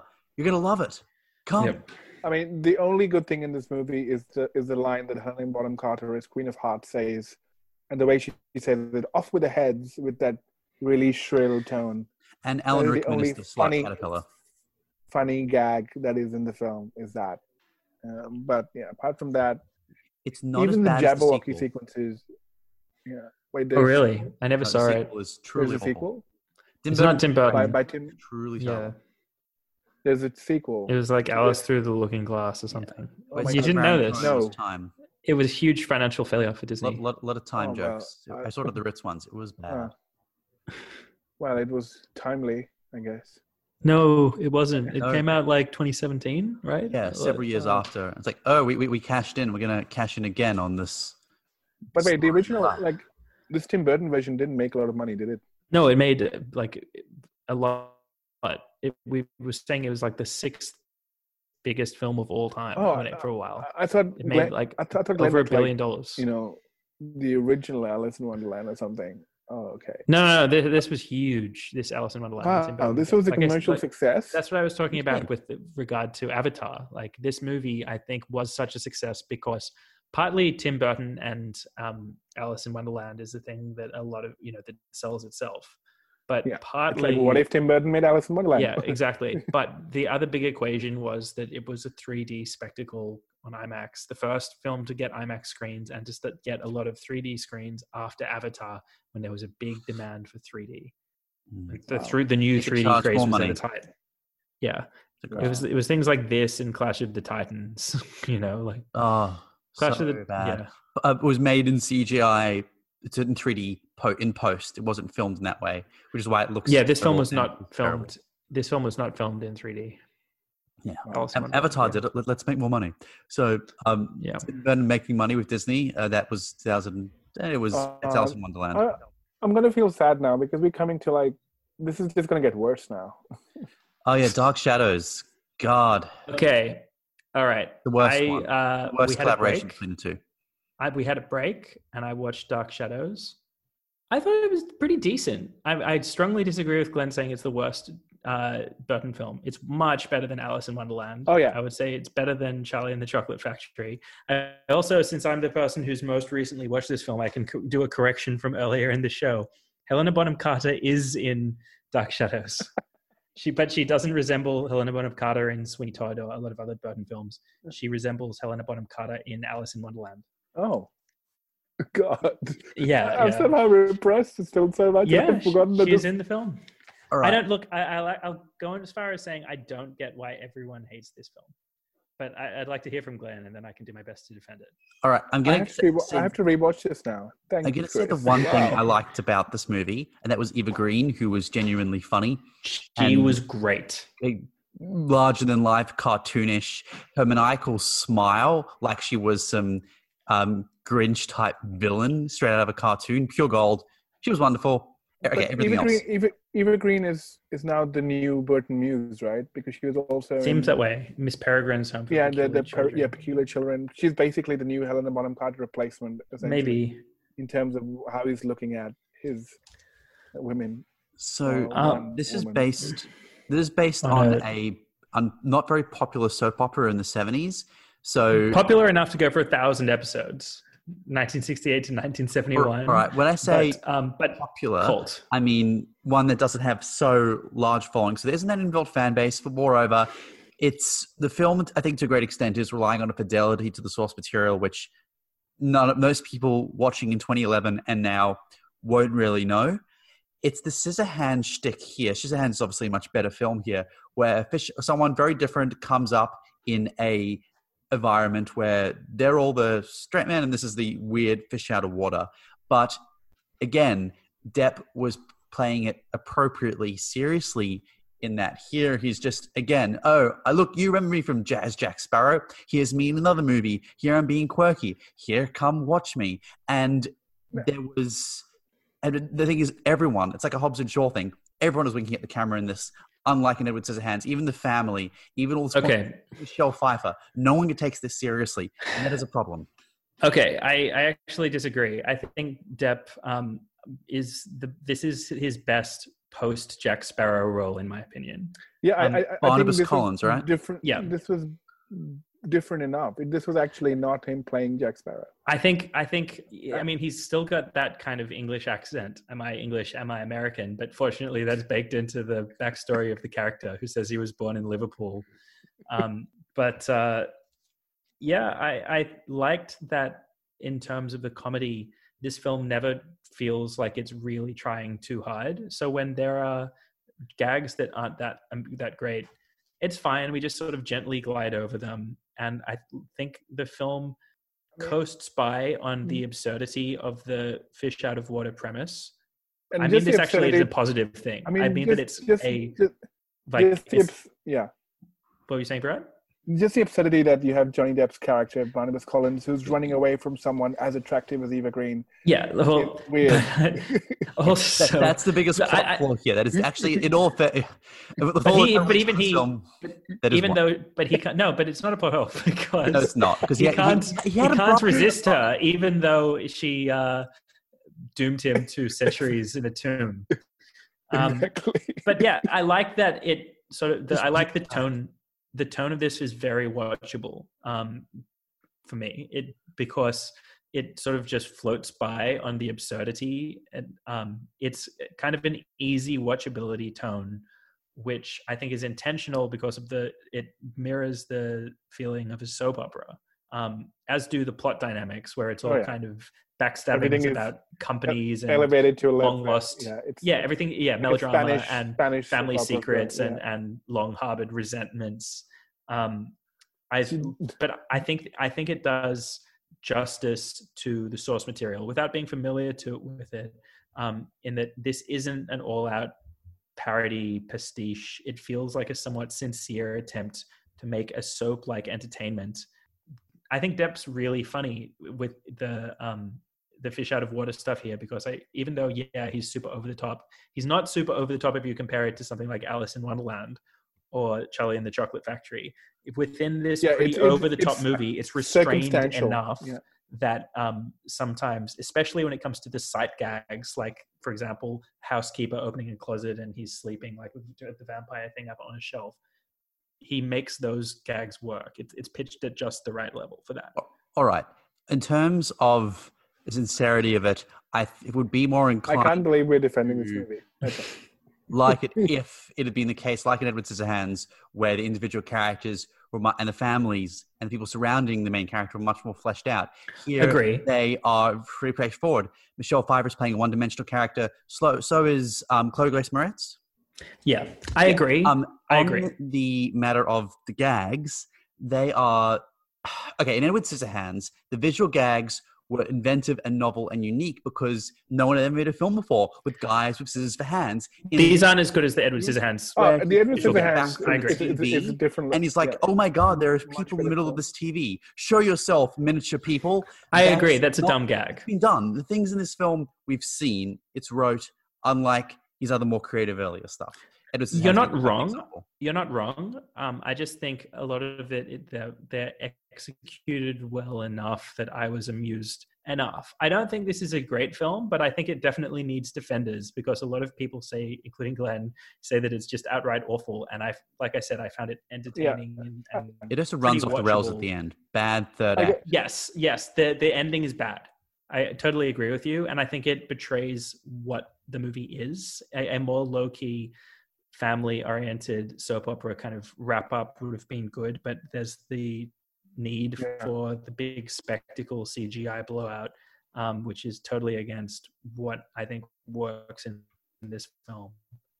I- I think this is actually definitely one. I think this is one of the better Yeah. late I guess we, if you're looking at Burton in terms of two specific career arcs, the you know pre 2000 and then post 2000s, uh, I wouldn't I wouldn't like die on a hill if somebody were to say Dark Shadow is one of the better ones in the I post think it's one of the better ones of the post. because what else is there? era. Dumbo That's Well, going to well, be very the next crowded one- hill with me and all my friends. We, and, we've and got Alice in Wonderland, like you know everything Well, else is shit. we had we had also this year Frankenweenie, and then after then Yeah, um, we, le- we left Frankenweenie out. Big so- Eyes. Uh, so I haven't seen Frankenweenie, I'll, but if it's good, which I believe you think it is, then um, I'll have to watch it, and, and maybe I'll quickly drop my thoughts next week. But um, because we've watched m- most of the other Burton films f- for this episode or otherwise, but um, if it's good, then I think that you could say this is an, another resurgent trio of good Burton films. In my opinion, Dark Shadow is probably the least of them, but still not terrible. All I Like I think it's better than not terrible. I think it's decent to good. All I have to really say about Frankenweenie is that I liked it. And if I'd never seen another Tim Burton film and moreover several other Tim Burton films, I would have liked it a lot more. It's not just the narrative, it's not just the male identity figure who he strongly identifies with, it's the animation and story and style and clearly sketches that he is very indebted to and very close to that he developed very early in his career, which he is still so heavily working off and it's obvious even for casual Burton fans. I like it. I've just seen it before multiple times. Right. Um, one more thing on Dark Shadows. I know we say it for all of these Burton films. Production design. It's great. Production design, uh, costumes, it's the everything one fantastic. consistent, I guess. Like he he's a great production designer. He's Yeah. he he knows, has- and each character, even though it's quirky, it's quirky in a different way. Well, he comes from the world of animation, where, as I said earlier, where you um, he basically designed everything with his early shorts. So he has that that level of imagination that he brings with him to feature filmmaking, where he gets hands on working with the production designer and or Colleen Atwood is the long time costume designer Yeah. to get a very precise vision. I um, mean, just across. just for that, actually, I mean, I'd love to assist Tim Burton on a film because I guess It'd be nice his to pick his ability brain. to no, just his ability to translate his vision that he's got in his head and how it translates into production design and just you know on the set elements. He's a really good. He's a good artist. it's He'd be able to yeah. provide really good sketches to his heads of departments. Yeah, and you know, and he's actually you know, as you grow older, I guess you lose imagination, but he's one of the few who, whose imagination is just you know pretty I, I, fertile. I- I wish we could comment further because we actually haven't seen Dumbo and Miss Peregrine's Home for Peculiar Children, these last two films. no, But this- it is on we- we can't- display. Can't, do that. It it is on display in Big Eyes, a film from 2014. This last one we're discussing tonight. I really liked it. It's starring Christoph Waltz and Amy Adams. It is based on the true story. It's his most mooted film production wise. And it's one that's most slavish to any true story. Uh, it is about a artist played by Amy Adams whose work is appropriated by a husband and sold off as his own. He forces her uh, to continue painting for him and for him to sell his works. And she also has a small child who she uh, is very dedicated to supporting and supports throughout the film. And it's about her struggle with her identity as an artist and being recognized for her work. You can see in this Burton's appreciation of the artist. All the it's called Big Eyes because all the artist's works subjects have larger eyes. which is very like reminiscent of Burton's own sketches. Oh yeah, I mean it's it's very corpse bride. Yeah, Yeah, and- or the- Frankenweenie, or the his goo- early goo- animated stuff, or the the, Melancholy Death of eyes, Oyster, Oyster yeah. Boy book. Um, you, you can see that he's indebted to Margaret Keane. Sorry, what, what was her surname after Uh, she separated? Her last, um, Margaret Keane, yes. But Keane, she did she lose that last name? Um, I'm just Keane- the, the character's credited as Keane, so that's what I'm going. But I can, okay. So I don't I don't know the details of the artist in front of me. Excuse me. I guess Um, when all the, those artworks are signed to Keane, there'd be a reason to keep the name. Now, what I this film, there's nothing. Okay, Burton does a fine job. Most directors would have done a fine job, but well, that's, that's not necessarily true. A lot of directors could just as well adapted this, and it could have had the same effect. There's very little in this which makes it a Tim Burton film. There isn't there isn't much that Tim Burton adds to us. This by virtue of being directed. There are a few exceptions. They're my favorite bits in the movie, but I- otherwise, it's his most regular film. It's it's pretty straightforward, but I actually disagree that um, he doesn't bring much to it. It's not so strongly recognizably a Tim Burton film in terms of having all of these trademarks that we associate with Tim Burton. Um, it does have, you know, this affectation for a character, sorry, affection for a character who is um, isolated and misunderstood. Oh, yeah. But um, you know, there's even though she's very much the the hook of the film, the main character and the emotional center of it. There's I feel less of a connection with her than you might with some of the other Burton outcasts. But the reason why I say that Burton does that, in fact, I think bring a lot to this as a director is to me, it feels like he was aware that it seems like less of a Tim Burton film. Um, and as a result of it, has really invested himself into the visual aspects of the direction there are a lot of images in this that are really layered with meaning. I, I think the the positioning of the camera and the composition and the blocking is extremely deliberate in this. Probably the most deliberate I've seen in a Burton film since his Since, since Edward. Edward Scissorhands. Yeah. Or, or um, Maybe Ed Ed Wood. Yeah. but yeah, um, yeah, or Edward. I would say perhaps the images in this are more layered uh, than in that. I just find there's a lot of points in this film where you could pause it, and the lighting and the positioning tells a story. Actually, Um, actually, you're right. I mean, we don't give Burton enough credit as a director. Director, we always This, this film, his, yeah, his visual style and everything else. But he's actually a very competent director in terms of framing, and he understands blocking and staging a scene as Hmm. well as anybody. and this And, this like- film I think is probably the best demonstration for the- his classical skills as a director. Yeah. I, I think the, the the sequences where that works to good effect and whereas it is distinct are the two where you see that those stylings most characteristic of Burton coming in. They're two of my favorite scenes in the films. That there are two the two scenes that are that did happen but are have a large live aspect. One is where a very consequential scene in the local radio station, and another is a courtroom scene, which seems in the even the context of unbelievable, but what happened transpires actually happened. There's much larger scale framing. There's much greater sense of the space he's working in there, and those were the better ones. The other scene I really liked in this was the, the most fantastical scene where we, as Chris alluded to, get a sense of the imagery, get a stronger sense of the artist herself, and that is the one scene in the film where people in real life begin to emulate aspects of her paintings. I wish there had been more of the film. It was. I actually say- scene. I didn't like that on paper. I think that could have worked, but I I think this is more of an aspect of um, an issue with the script. I don't think I think it, it. This is what I was saying earlier about the films written by Scott Alexander and Larry Karaszewski. They often feel a little bit literal and explanatory to me. I think it was in the the context where it appeared overly literal. That dropping in suddenly, oh, she's seeing characters with the big eyes like in her paintings on paper, I don't mind that idea, and I Yeah. think it, it gives Burton room to play as a director. I I think the idea of showing sh- that she really sees the world like that is good, but just the the point where it comes in the narrative is it's kind of like hammer to nail. Um, and it, it's worse. Like we've got this so- song with terrible lyrics. I- It sounds. Is it Lara, Lana Del Rey? I think it's Lana Del Rey Uh, where yeah. they've they've had to write a song called Big Eyes, and it's it's like with your big eyes and your big lies or something like that. While I'm seeing Yeah. this vision, and it's just oh man, Oh, that was that I was in the bet that was well. Harvey Weinstein's idea. I bet he said we have to go for the best original song Oscar. Uh, you- Burton, you'd better include this in the film and find a way to to slot it in. He was the producer on, on this. It's such a Harvey Weinstein Yeah. move. But also, I mean, going back to some of the better points about it, I guess when the subtler aspects do kick in, for example, what I love about it is, as an audience perspective, you are always seeing something as a third person point of view shots.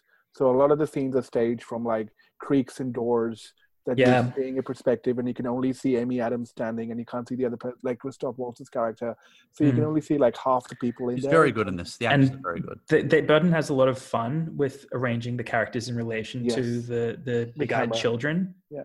you Oh, know, yeah. like who are passing judgment or reinforcing the moral strength of Amy Adams, or you know, I- I- it's uh, th- like there's a lot of thought put into when, when positioning Burton in things is within the frame. I mean, Burton is best when he's somehow able to berate adults because I guess he just sees the world through children's eyes. And I guess we have saying it again and again, but I think it just bears repeating that he's probably the best adult director. The great, gets- greatest man child ever to make film. Uh, no, no. No, sorry, but I- Chris, that's Quentin Tarantino.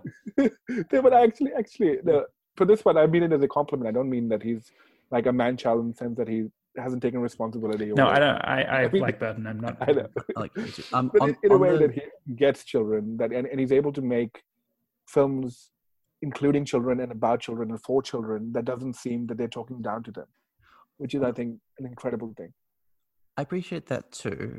On, on the matter of it being a studio film, and it is the most visibly studio film of I think any of the ones, most of the ones he's done. Charlie and Chocolate Factory is a bit of an exception for me. There's this is a small thing, but there's a bit at the end where we get a cameo from the artist, and I appreciate she was in the film. I appreciate this is a sort of device that's used in a lot of films. With Wall Street's an example, but it just made it feel oh we're watching Tim Burton doing a corporate style by the numbers story. And a lot of this felt like that. Um, there can be good style, stuff to that style of storytelling. Certainly, Christopher Waltz was one of the biggest up and comers in Hollywood at this time. Cast this guy, he was great. But it felt like the most traditional, oh, we've seen this type of story before. Why is Tim Burton doing it? I think um, some of the acting is a little bit broad. You just mentioned Christoph Waltz, and that reminded me like it, um, you buy into his charm and his charisma early on, but I think some of the big explosions of anger are a little bit too big. Yeah. Like like yeah, I think he, he's it it crosses over into cartoon territory as opposed to being becomes genuinely bit like, bit a terrifying. Inglourious Basterds territory it sort of like goes but into that mode he was scarier in Inglourious Basterds, despite how over the top it was. Yeah. Um, I do like the super saturated, candy colored um, look he gives, and some of the big digital like the vistas. attic. Sorry, I like the attic. Right? Yeah, Very well done. but yeah, when whenever we see exteriors, it's in this really candy colored, um, oversaturated vision of the '50s, harking back to something like Ed Wood. But it's an interesting comparison point because this is very digital. You know, it um like the, there's a there's a fakeness to the over the top colors, but he's able to go much further than he was able to in the days of Ed Wood in terms of really making something that goes wow. But um, this this looks like something like Speed Racer at times in terms of just assaulting your eyeballs with a million different colors popping out at you. wow which okay, for- that's an interesting comparison Like some of the shots of the Hawaii or you know his San Francisco, and it's just wow, larger than life.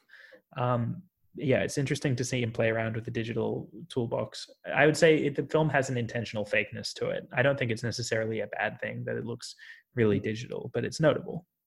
i don't know i've been i've been wondering like what would be the next perfect burton film and what I'm not sure. like? Um, Like, what what should he do next um i don't know hopefully okay this this is my nice segue way of being able to write the last little note i had on big eyes hopefully something maybe a little bit less straightforward and a little bit less literal I, I would like him to going back to animation maybe move away from some of the imagery he's relied on so heavily. I would like him to do animation. I think he's actually more comfortable in that.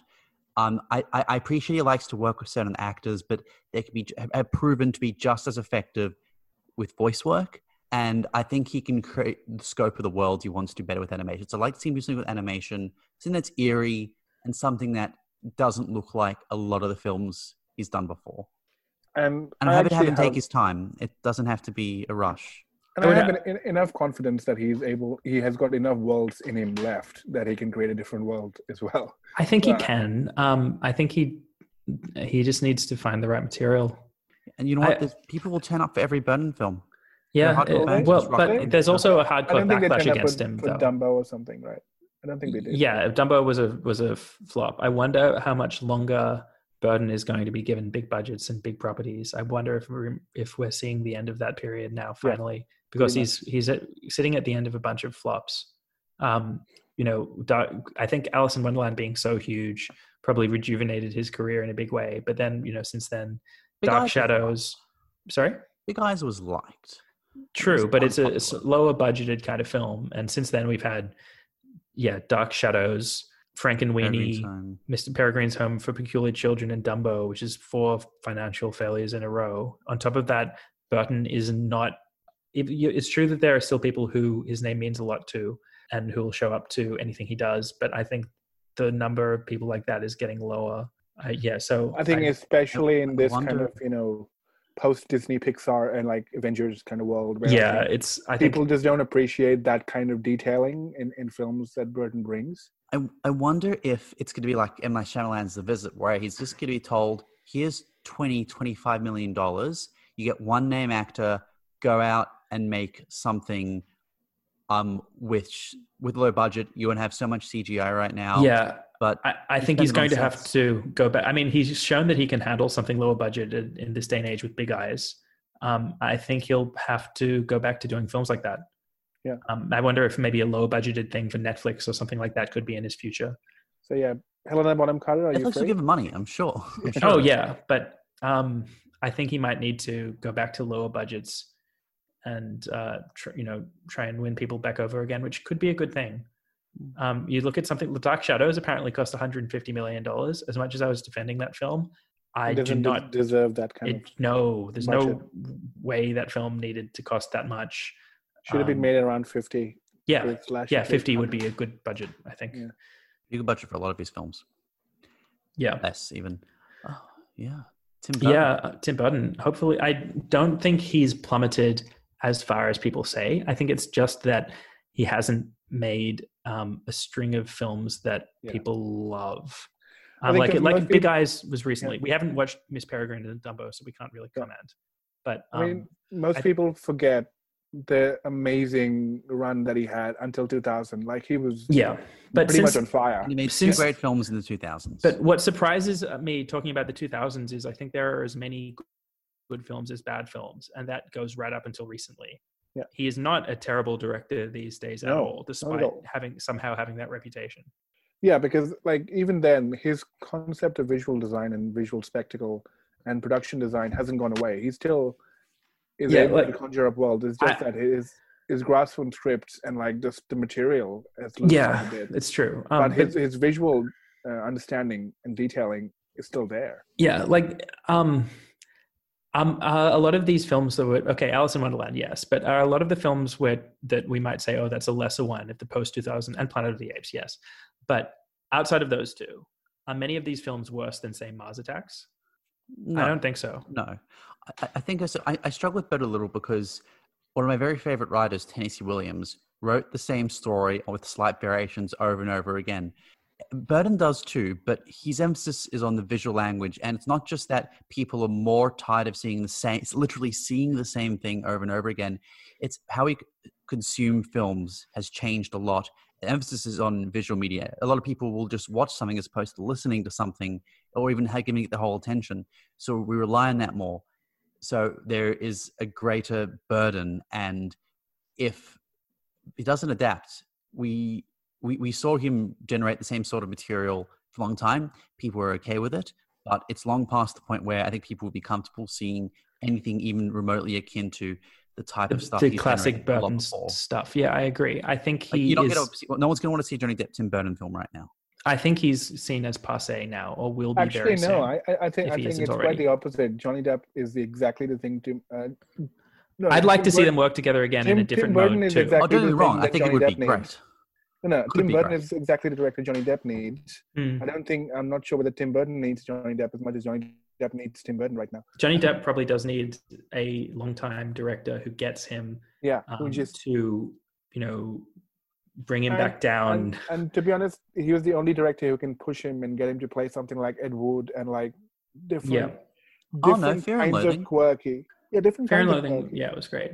Um, I, I think Still, also I, I still think I still think there is a Tim Burton, Johnny Depp, Hunter S. Thompson movie need, that needs to be made, which should be made. I mean, how that has not been made, I don't know. Oh yeah, I, I agree. But also, um, going into uh, what we were discussing earlier about Sleepy Hollow, looking back, having discussed all these films, um, I think Sleepy Hollow is the one that aesthetically, which is such a big part of Burton, is probably the, the best realized. I think that the aesthetic of that film is so uh, outside of his animated stuff. That one is just so cohesive and well designed. I agree. Um, it's gorgeous. creates a great mood through visuals. I just wish the movie was scarier. Outside of a few tense moments, it's not very scary. But that's the thing. I, I feel Burton's never really scary, to Yeah. be honest. Tim Burton actually makes movies for kids. He just Yeah. thinks kids are smarter than adults. I think that is the only conceit. He just kind of doesn't play dumb with them. You know, with it's a bit of a side note with Sleepy Hollow. I remember the last time I watched it, the second time I watched it ten years ago, and I remember sitting there, not taking my eyes off the screen at all. And now I watch films, you have so many distractions, especially with all us watching films from home, and that more than most films it merited for being an immersive experience because of the world that he built. I wish I had the discipline to watch films more like that, even within a theater. Um, my best film watches have been like that. I remember watching Fatal Attraction and having a simple experience. I did not look at my phone, just watch the screen the whole time. It takes And- discipline. I think people need to cultivate the not looking at the phone thing. I do that at home. It's like, just, no, I'm watching the film. I'm not looking at the phone. What? Uh, It detracts something. from Burton more than most directors' works. Why do you think that is? Because it's so visually oriented. Not just that, but it relies on buying into his world, and we can do that less when we're just dropping in and out of it. If it's an action film set contemporaneously, okay, we look up and we're just looking outside, we're looking at a same sort of set. You won't get that with Burton. We don't get that when and it's not just seeing a historical film or a period piece. Sleepy Hollow is of its own style. It's of its own Mm. making, and it does it a disservice more than most to withdraw yourself out of it, Mm. without it, out of the fairy tale. Like imagine if Alice just jumped out back into the woods under the tree reading a book for a few minutes and then went back into Wonderland. It wouldn't be the same thing. Yeah. Um, I think uh, people should burn down their phone battery before they watch a film so that they have to put the phone away from them on charge. It I- works for I- me. I mean, I, I literally just I turn it off. I'm not, That's a good idea. or at least I don't know. Even when I'm watching in my on my laptop, I turn my phone off. I feel because I've got into that habit when I'm watching a movie, like my brain tells me, "You're watching a movie now, Virat." So like it's like my hands automatically go to my phone. It's like off button, like you know. I'm Even doing it, though I'll I do it tonight. I- Yeah. I'm watching the last episode of The Stranger on Netflix, and I'm just going to turn my phone off. And Cool. I'm, and, I'm and I've realized like nothing happens. Like the world doesn't burn down. I don't get any notifications. It's not like I'm that popular or anything, but like it's just like nothing really happens. You, you see, I, I hate doing that because there have been a couple of times when I've been overseas and I just said, no, no, I'm going to put my phone away. And both those two times, uh, major Australia oriented events happened. So I just decided, no, it's all right. If, if I'm, there I'm- is I'm not going to do it anymore. if there is Lib spill 3.0, I'll- I'll tell you about it. It's fine. oh, uh, Tonight. one of them was a Lib spill. One of them was Barry O'Farrell. One of them was the Grange, Of course Oh, nice. was, Of course it was. which wasn't a Lib spill in fairness. Uh, let's let's move on from Politics. politics. Yeah, uh, Tim Burton, Yeah. great director. I feel like we've we've wrapped kind of wrapped it up. Would you Yeah. agree with the some of the assessments early on about his storytelling isn't as good as the visual instincts? Yes and no. I mean, Even Big Eyes, I feel like was more Yeah. was Even better in Sleepy terms of. Hollow had better visual instincts than the storytelling. As much as I like Right. the storytelling. But yeah, I, I single out Big Eyes because we were saying that's the most traditional, you know, going by on the script. But for me, the visual aspects were more interesting I- than I- anything else in that film, and that's the one that you would think is the least driven by Burton's visual imagination. I guess over time I've come to accept that with Tim Burton, I'm not going to want a tightly cohesive script, kind of a story. As long Mm-hmm. as his emotional center is is right, I kind of feel like that drives most of my investment in the film. And I feel like the best films that he's done, it's got that emotional like sort of cohesiveness. The pendulum isn't too far out in the cold or too far like you know completely CGI driven to the characters feel a bit you know too wonky or crazy. Mm. As long as he's got that outsider character like innocent enough and he's sincere enough in that development. I feel that I'm happy with the broad strokes that he brings out because I've come to accept that he's not going to write like, you know, a three act perfect script, which is a screenplay driven narrative. Even On though Ed Wood got a bit close to that, which I felt like was really a great script as well as Ed Wood is a really great the- script. um, Best out- characters in a Burton film. outsider element. I'm just going through his filmography. It's notable that until until Alice in Wonderland, arguably Corpse Bride, all his films had not simply a male protagonist, but a male protagonist who is very clearly based on, at least in part, on Burton or whom Burton uh, emulates you know, himself.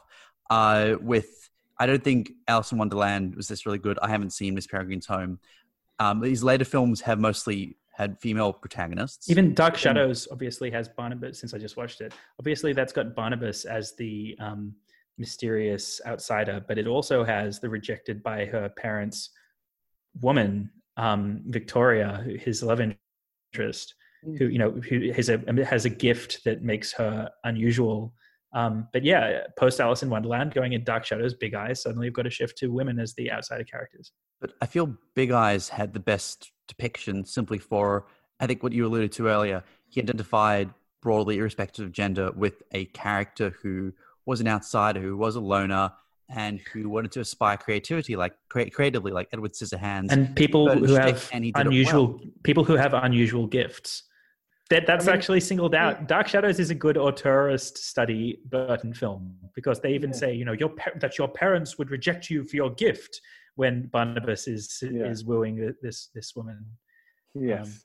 and actually, that's a, that's an interesting yeah. point because even when women uh, when women writes not Burton, when Burton is using female characters, I think he's one of the few directors who's able to like make sure that he transports the male owners and the female owners kind of can be interchangeable.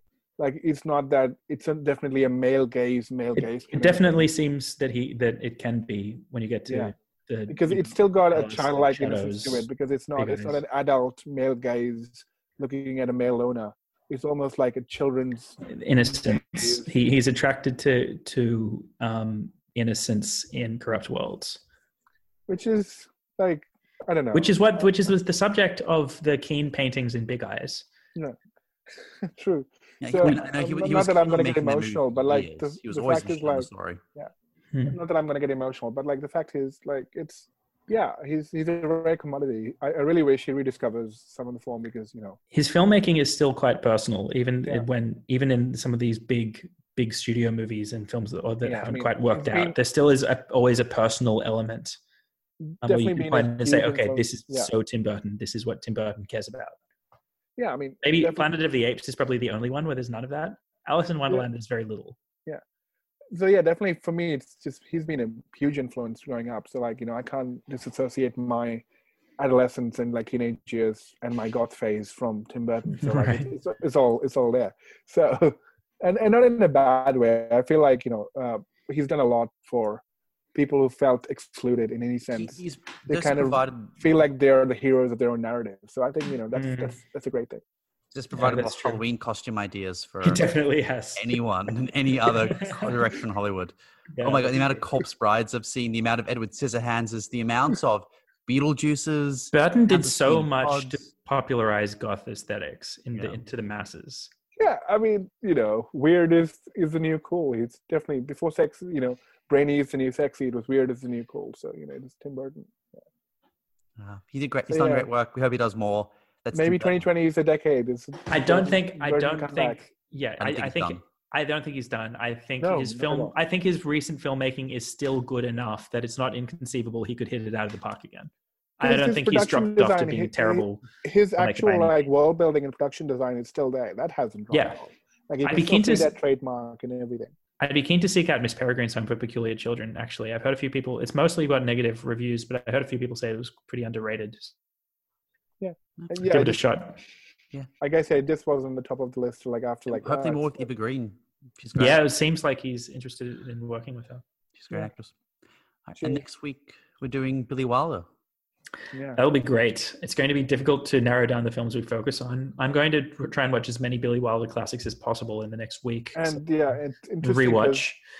uh, By so that next I'm. Tuesday, I might be shifting into my new apartment. So Oh, nice. that Ah. might, might be appropriate. Hmm, hmm. The Um, apartment. No jokes that can be made here. Um, well, I hope you on your insurance you have double indemnity and Uh, um God. And look I, I I- I know it looks pretty cold where you are, but you know some like it hot and uh, uh, um quit while you're ahead. I wish there was a movie called Quit While You're Ahead so that I could have just like dropped in. you know I've been, I've, I've been waiting seven years to make that joke. I've had a seven Uh, no. itch. Um, he made some. The, the, He the, made excuse some me, Chris, Chris. classics. That joke was an ace in the hole. God, I, I think you just need to go back to your Sunset Boulevard. What? I, I, On that note, on that note, have a wonderful see you night. next week. See you next week. Have Let a- us know what you want us to fight about. Good Stay night safe. is better than some of these shameful attempts at puns we've closed out the episode with. But No, there, there was actually, you know what? Wilder Okay, next okay, week. speaking of good songs, one thing we have to go back to Corpse Bride. The main song was called Remains of the Day. That's an amazing pun. yeah, that was that was really good. You're right. He's better than, than us at that. Keep keep doing awesome films, Tim Burton. But but also like you should once you listen to this episode now, I guess you should tell us your favorite Tim Burton films. And if Yeah. you're, That's a good if you- idea. and if you're also you know a loner in your goth years, if you had a goth phase and you like My Chemical Romance, do hit me up. okay. Uh, uh, so- this- Peace out, lads and bad. ladettes. Oh god, ladette is such a disgusting word, isn't it? Yeah, I, like lad as well is like it used to be a good word and it's been ruined. Oh well. Anyway, gentle No, folk no. listening to the show. yeah. See you next week for uh, trying to think of a great Billy Wilder pun to close out on. Uh, For a wilder episode. Hey, yeah, there we go. that was, that was good enough. It's a wilder time. good Good night. Night.